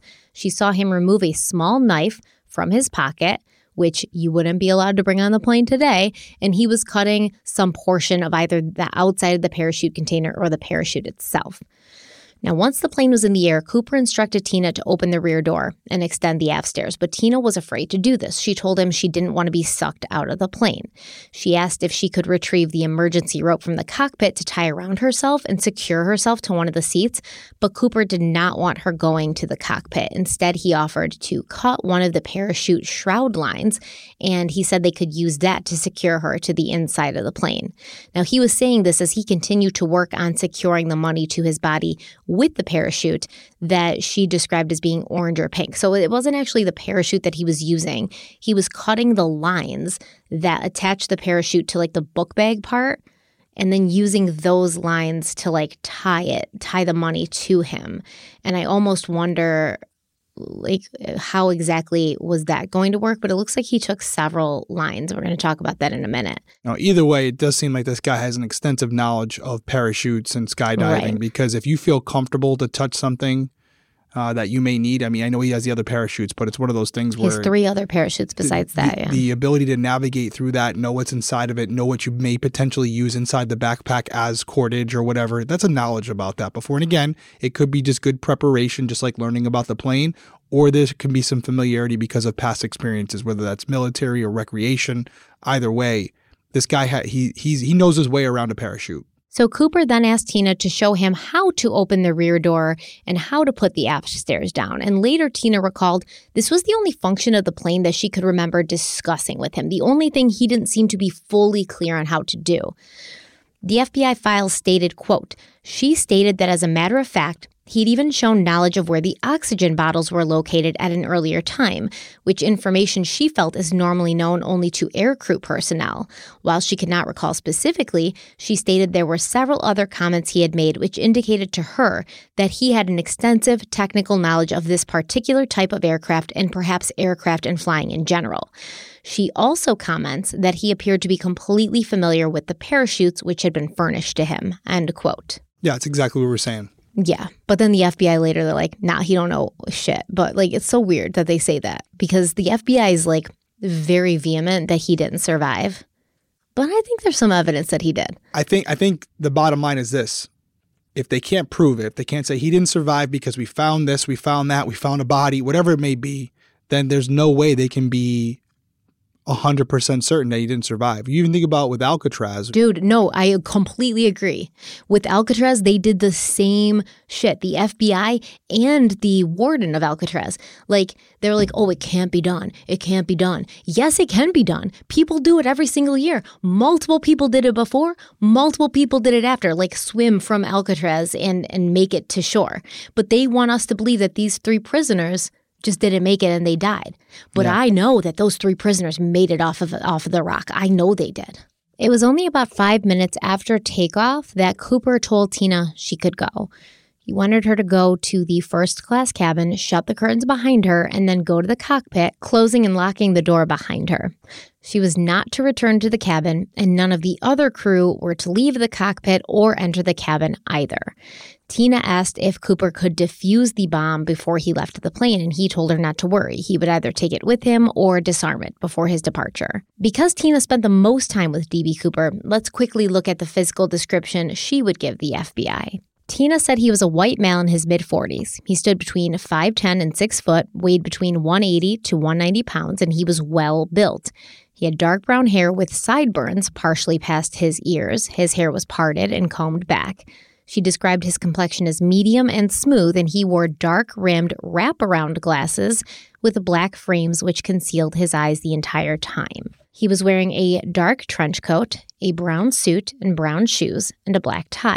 Tina remembered looking back as she closed the first-class curtain, and she saw Cooper standing in the aisle, tying what appeared to be a bag of money around his waist. The plane had departed from Seattle at around seven thirty-six p.m., and at approximately eight oh five p.m., the cockpit used the intercom to communicate with Cooper once Tina was safely with them. William Radichak asked Cooper if there was anything he needed from them, and Cooper responded with one word, no.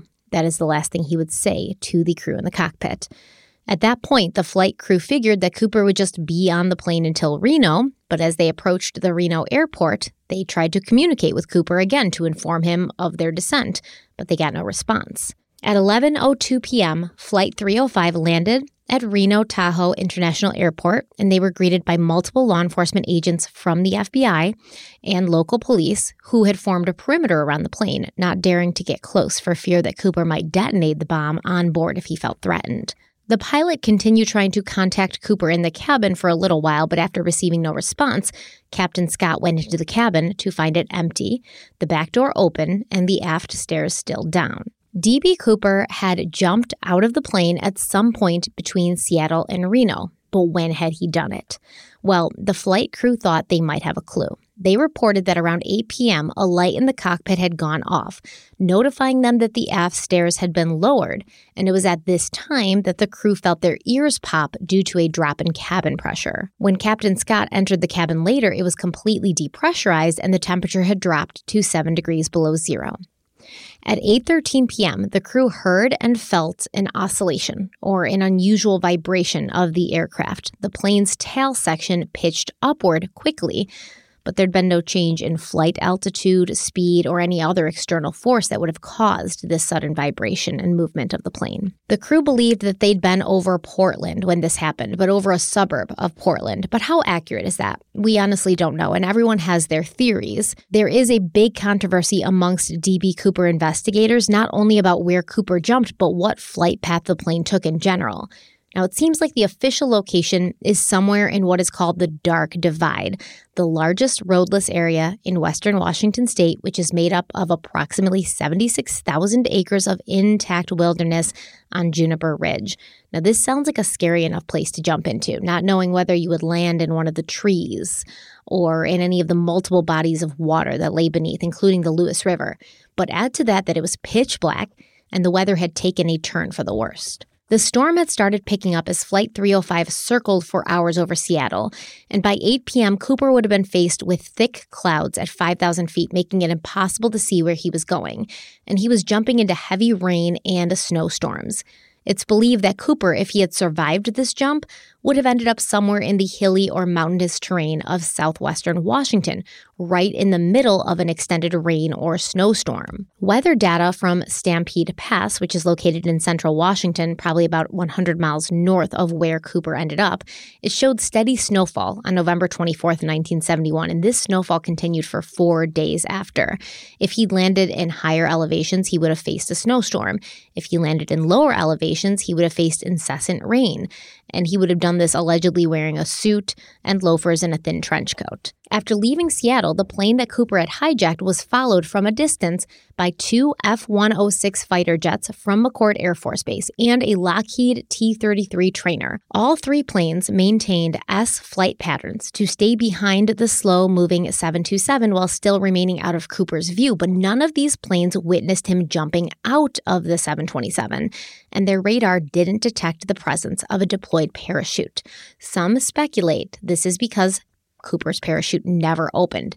Unbeknownst to him, there was an issue with one of the parachutes. According to Special Agent Larry Carr of the F B I's Seattle field office, quote, "We originally thought Cooper was an experienced jumper, perhaps even a paratrooper. We concluded after a few years this was simply not true. No experienced parachutist would have jumped into the pitch-black night in the rain with two hundred mile per hour wind in his face, wearing loafers and a trench coat. It was simply too risky." He also missed that his reserve chute was only for training and had been sewn shut, something a skilled skydiver would have checked. End quote. Well, I have so many thoughts on this. So many thoughts on this. All right, well, give it, it to me. So first off, I'm thinking about those movies where, um, like, have you ever seen Inside Man? Denzel Washington? Yeah. Yeah. Right. So I Clive don't Owen? think that, yeah. I, I don't think this happened, but imagine if D B. Cooper had set it up to look like he jumped from the plane, but in fact he had created an, a void within the plane because he was so knowledgeable of it where he could hide himself once the plane was on the ground. Dude, I thought the same thing. Okay, so so I guess I'm not too crazy. And then just like, but they, the, there was like law enforcement that formed a perimeter around the plane. Right. I don't think it happened, but he, there's a couple things. The F B I is so certain that he didn't make it. Could it be because they had sabotaged all the parachutes in some way? And they don't want to say that. As soon as they... As soon as the plane, the parachute actually, you wouldn't know until the parachute was completely pulled out and then realize it's not even attached or there's a big hole in it. And that's where they're like, yeah, he didn't make it. We can promise you that. Or let's say that's not the scenario. They say, oh, he he would, uh, a trained paratrooper would have known like this, the training bag was sewn shut. Well, we already know. You mentioned it. He had a knife on him. Mm-hmm. So maybe he cut this, maybe he cut the thing that had, was sewn shut so right. that it would be operable. Duh. You know what I mean? Like it could, it, it could have still been used. He might have altered it to make it usable. You don't know. So, I mean, it's just... What kind of tra- what kind of training parachutes are sewn shut anyways? What kind of training is this? You're trained how to die? Yeah, like, I mean, and now maybe they could say, oh, the training parachute doesn't even have a parachute in it. Then obviously that holds true. But, you know, as far as the planes behind the... But the, he the, had four parachutes all day. And he yeah. only cut one open to use the cords. That leaves him with three parachutes. And when they talk about the parachutes, this is the most confusing thing to me. And maybe somebody can clear it up for me. I spent an hour today trying to figure out, where's this, this this other parachute? Because he jumped allegedly with only two and he left one on the plane. But how do they know he only jumped with two and not three? And where is that other parachute that they just never talk about? I'm confused. Yeah, it must be something we're missing there. But I, I'd also I, want... You would think, but I looked everywhere, man. I would also think as far as the planes behind them not seeing him jump, I mean, maybe he didn't let the parachute out until much lower. Right. Out of an altitude. Yeah. And the guy was in dark clothing. It was mm-hmm. dark out. It was raining. Could the pl- pilots have missed him? Maybe. I don't know. Yeah. I mean, I'm I'm sure they could see the stairs were open. You would like to think they had an eye on that, but yeah, I I don't know. I don't know. I mean, he's not on the plane. I don't think he was on the plane. So yeah, he could have jumped out and it's possible parachute never opened and he splattered somewhere. But then, you know, you would think they'd be able to recover that, knowing the area, they'd be able to find human remains or a parachute or something resembling a parachute over these years. Nobody ever has. Nobody ever which, has. Which suggests maybe that's because he made it and he disposed of all those items. Well, they uh, say, like, we're going to talk about this next time, but they say they think he he landed in water. But still, okay. well, you that's would the, that's think... Well, that's the easy explanation, right? But but still, you would think he's got like two, at least two parachutes on him, and if he if he landed in water with the parachute, it would be open. You'd find the parachute somewhere. Or if he landed in the water and the parachute didn't open, like, yeah, maybe he would die, but still, those parachutes would some somehow wash up somewhere.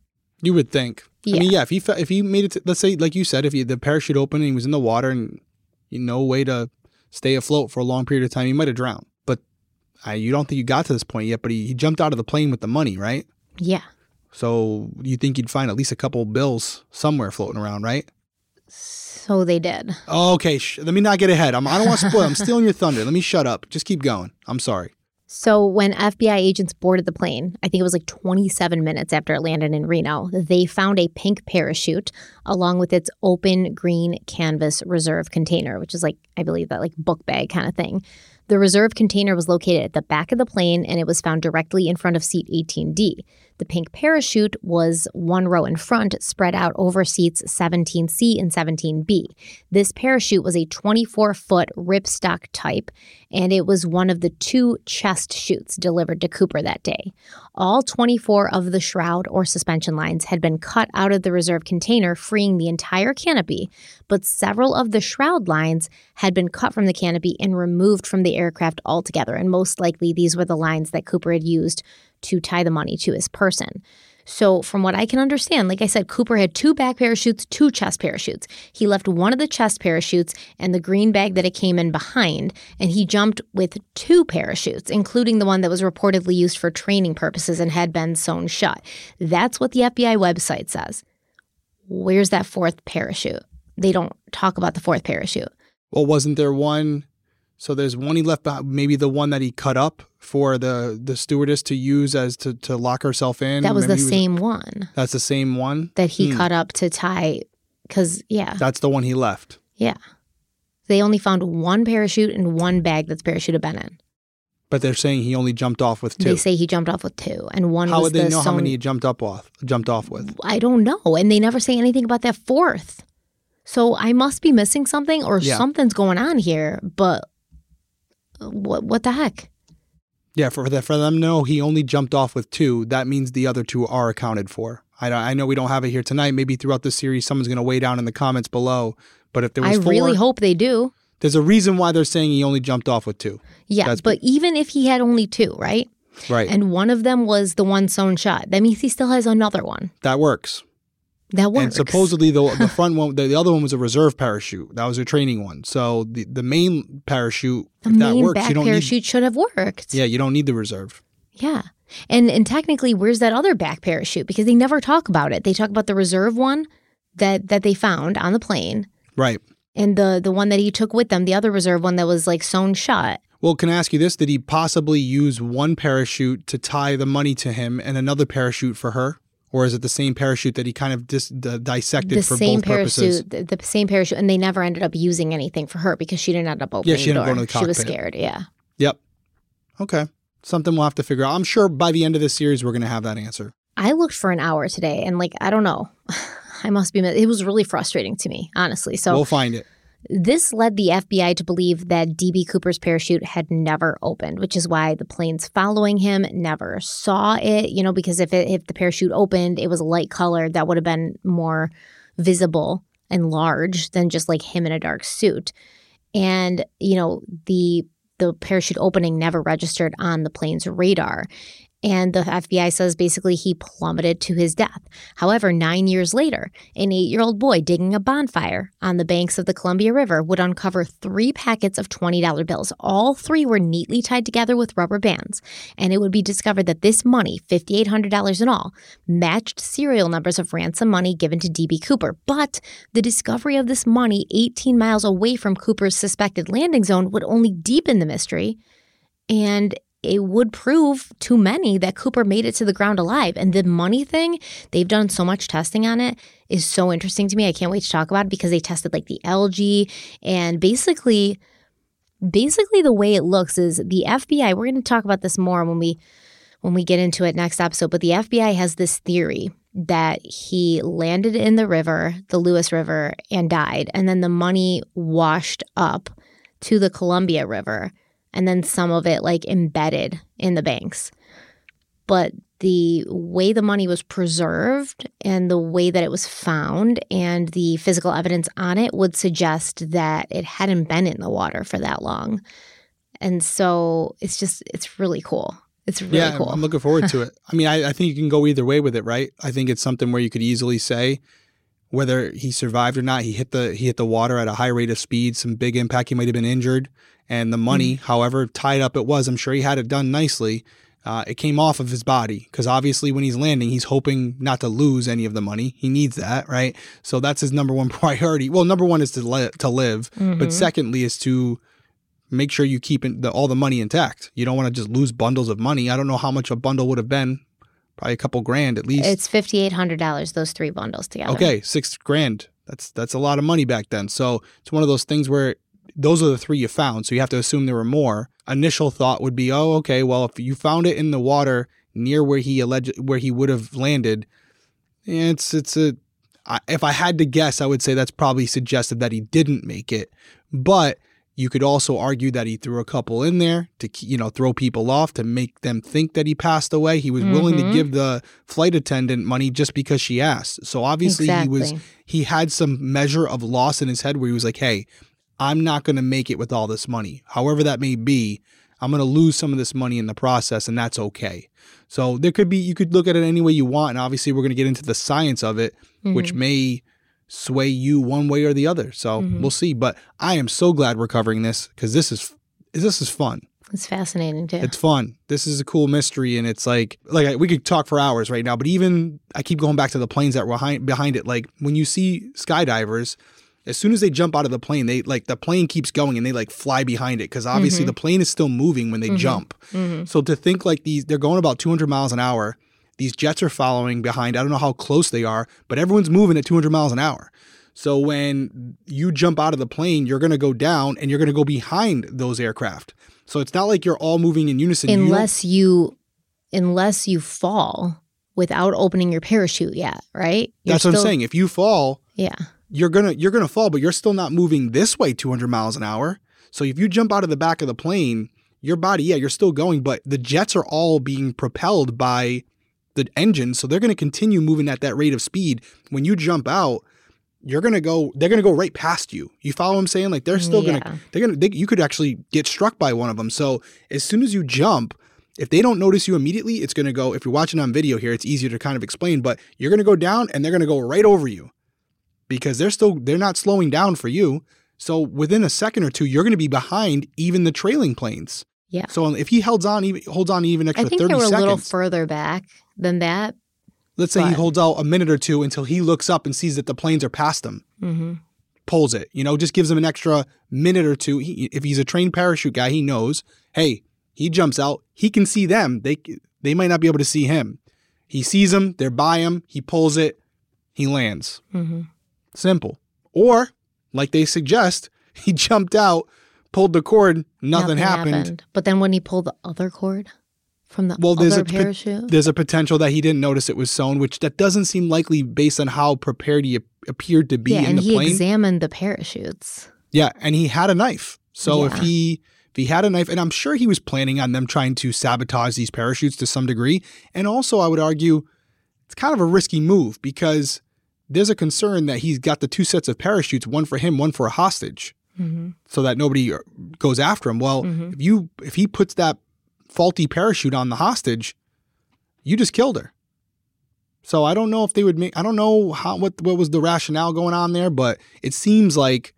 They might have accidentally given him a training parachute. Would have, you think that they would have checked the parachutes before giving them to him? Well, they right? had to have, right? How would they know that he had a training parachute on because he took it well, with him? Well, allegedly they figured it out after. Okay. Yeah. All right. But you'd think that they would have inspected them because now you're, if you're going to give him that knowingly, right, like you re- you run the risk of him being pissed and just, like, detonating that bomb. A hundred percent. Right. A hundred percent agree with you. It just seems like they accidentally gave him so that parachute. So I don't parachute. even know if dude had a training parachute or if that's exactly. just something, right, they, that's just something they're saying to make us feel. I feel like D B. Cooper knew more about the parachutes than the people handing them to him. Right. Like, that's just something they're saying to us so that we're like, oh, yeah, he didn't make it, you know? Because yeah. I think they're sick of hearing about it. I don't think there's any grand cover-up or grand conspiracy. I think things like this and things like Alcatraz and stuff like that make the authorities look stupid, and so they just don't like to focus on Ego. them that much. Yeah, happens all, including me. Like, you don't want to get beat. It's a chess match, yeah, and, and so there's a like, real well, possibility he well, beat. Well, this him. idiot had a training parachute and he didn't even know, so he's mm. dead, and he didn't get the best of us. When that might not even be true, honestly. Yeah. I agree, and everyone's got an opinion, right? Doesn't they can't all be accurate? But if Someone's he wrong. dies and he lands on the ground or in water, something's gonna be found, right? Oh, and I didn't even tell you. So. When the, oh, shit, I wish I had this, like, I put it in the next video, but when the aft door opened, a placard from the plane flew off, basically like a warning placard. And it was like, you know, don't don't jump, don't, don't fly with, yeah. the, with these down. And that warning placard was found a few years later by like a farmer in Washington State somewhere. I'll give you better details next time. But that kind of shows you like, It, it can land on, on land. Like, these things could have landed on land. He probably did land on land. He probably knew to some extent where he was jumping when he did it. And, th- and that goes to show you that the the um, light in the cockpit went off around eight to show that the door was open and the stairs were lowered. But it wasn't until about ten, you know, fifteen minutes later that the change in pressure happened, or that, like, feeling that vibration with the tail pitching and stuff happened. So it seems like he kind of stood out there for a minute trying to get his bearings. Makes sense. I agree. Fascinating stuff. Can't wait for part two. Mm-hmm. Hope everyone mm-hmm. likes it. If you guys like what you're hearing, like, comment, subscribe. Let us know what you think down below. And especially if you have any uh, idea about this fourth Let me know about the parachute, fucking parachute, man. Because Stephanie's going to lose sleep over that. I am losing sleep over it. I looked everywhere. Everywhere, and they kept saying the same thing, and it was almost like purposeful, where like every website I found that talked about the parachutes used this wording that it almost made me feel like— Are we sure there were four parachutes? Are we sure they didn't just give him three? They gave him four. Yeah, okay. She brought four on. Two front, two back. Yeah, but like it, the way that every website worded it and every like news source worded it, it was almost like they didn't know either, but they didn't yeah. want to like say that they didn't know. So they just worded it the in like yeah. this weird way where I was like, wait, what? It was like this like weird circular kind of like speak the way they talked about it. And I was like, wait, what? That doesn't make any well, sense. Well, somebody had to address it. With all these people looking into it, someone had to ask the same question as you. Dude. I mean, I spent time on Reddit forums. I spent time on, like, I was looking. So I would love for somebody to tell me. And I know that, y- that you guys will. I know that oh, yeah, one of you gonna will. Find it. Yeah. Someone's going to find it. Well, we appreciate you guys joining us. As uh, we said at the beginning of the show, a little last-minute plug, Detective Perspective. If you didn't already, please go over on whatever platform, if it's audio or video. Uh, subscribe to the channel. You can leave a review already. You can probably do all that by this point. Probably going to have the trailer up on there as well. So if you're listening on audio and it's Friday or Saturday, uh, July twenty-third comes out at midnight East Coast time. Two episodes are going to drop. Uh, if you're watching on YouTube right now, tonight, East Coast time, stay up, check out an episode. Let me know what you think. I really want to hear stay your up. feedback. Yeah, stay up. Wait, let me know what you think, because I can tell you I will be on there, as Stephanie can attest to, looking at the comments. I've spent so much time on the show. I really hope that it shows yeah, when you watch it. He's nervous, man. I mean, you know how much time, money, and effort I put into this, so yeah. we will see. The proof is in the in and the pudding. And if any of you leave let... negative comments, I'm going to come for your asses. Blocking everyone. They already accuse us of doing that, even though, never I'll mind. I'll have no comments on the video, and you'll know why. Everyone's blocked. You'll have no comments on the video. No, no, I'm po- power of positive thinking. I, it's only Monday when we're recording this, but I'm putting myself in the mind of Sunday right now, and I'm waiting. It's Tuesday now. It's Tuesday. Yeah, it is Tuesday. That's that's normal for us. But always, we appreciate you guys being here. Appreciate the support. We'll see you next week for part two. Everyone stay safe out there. Have a good night. Bye.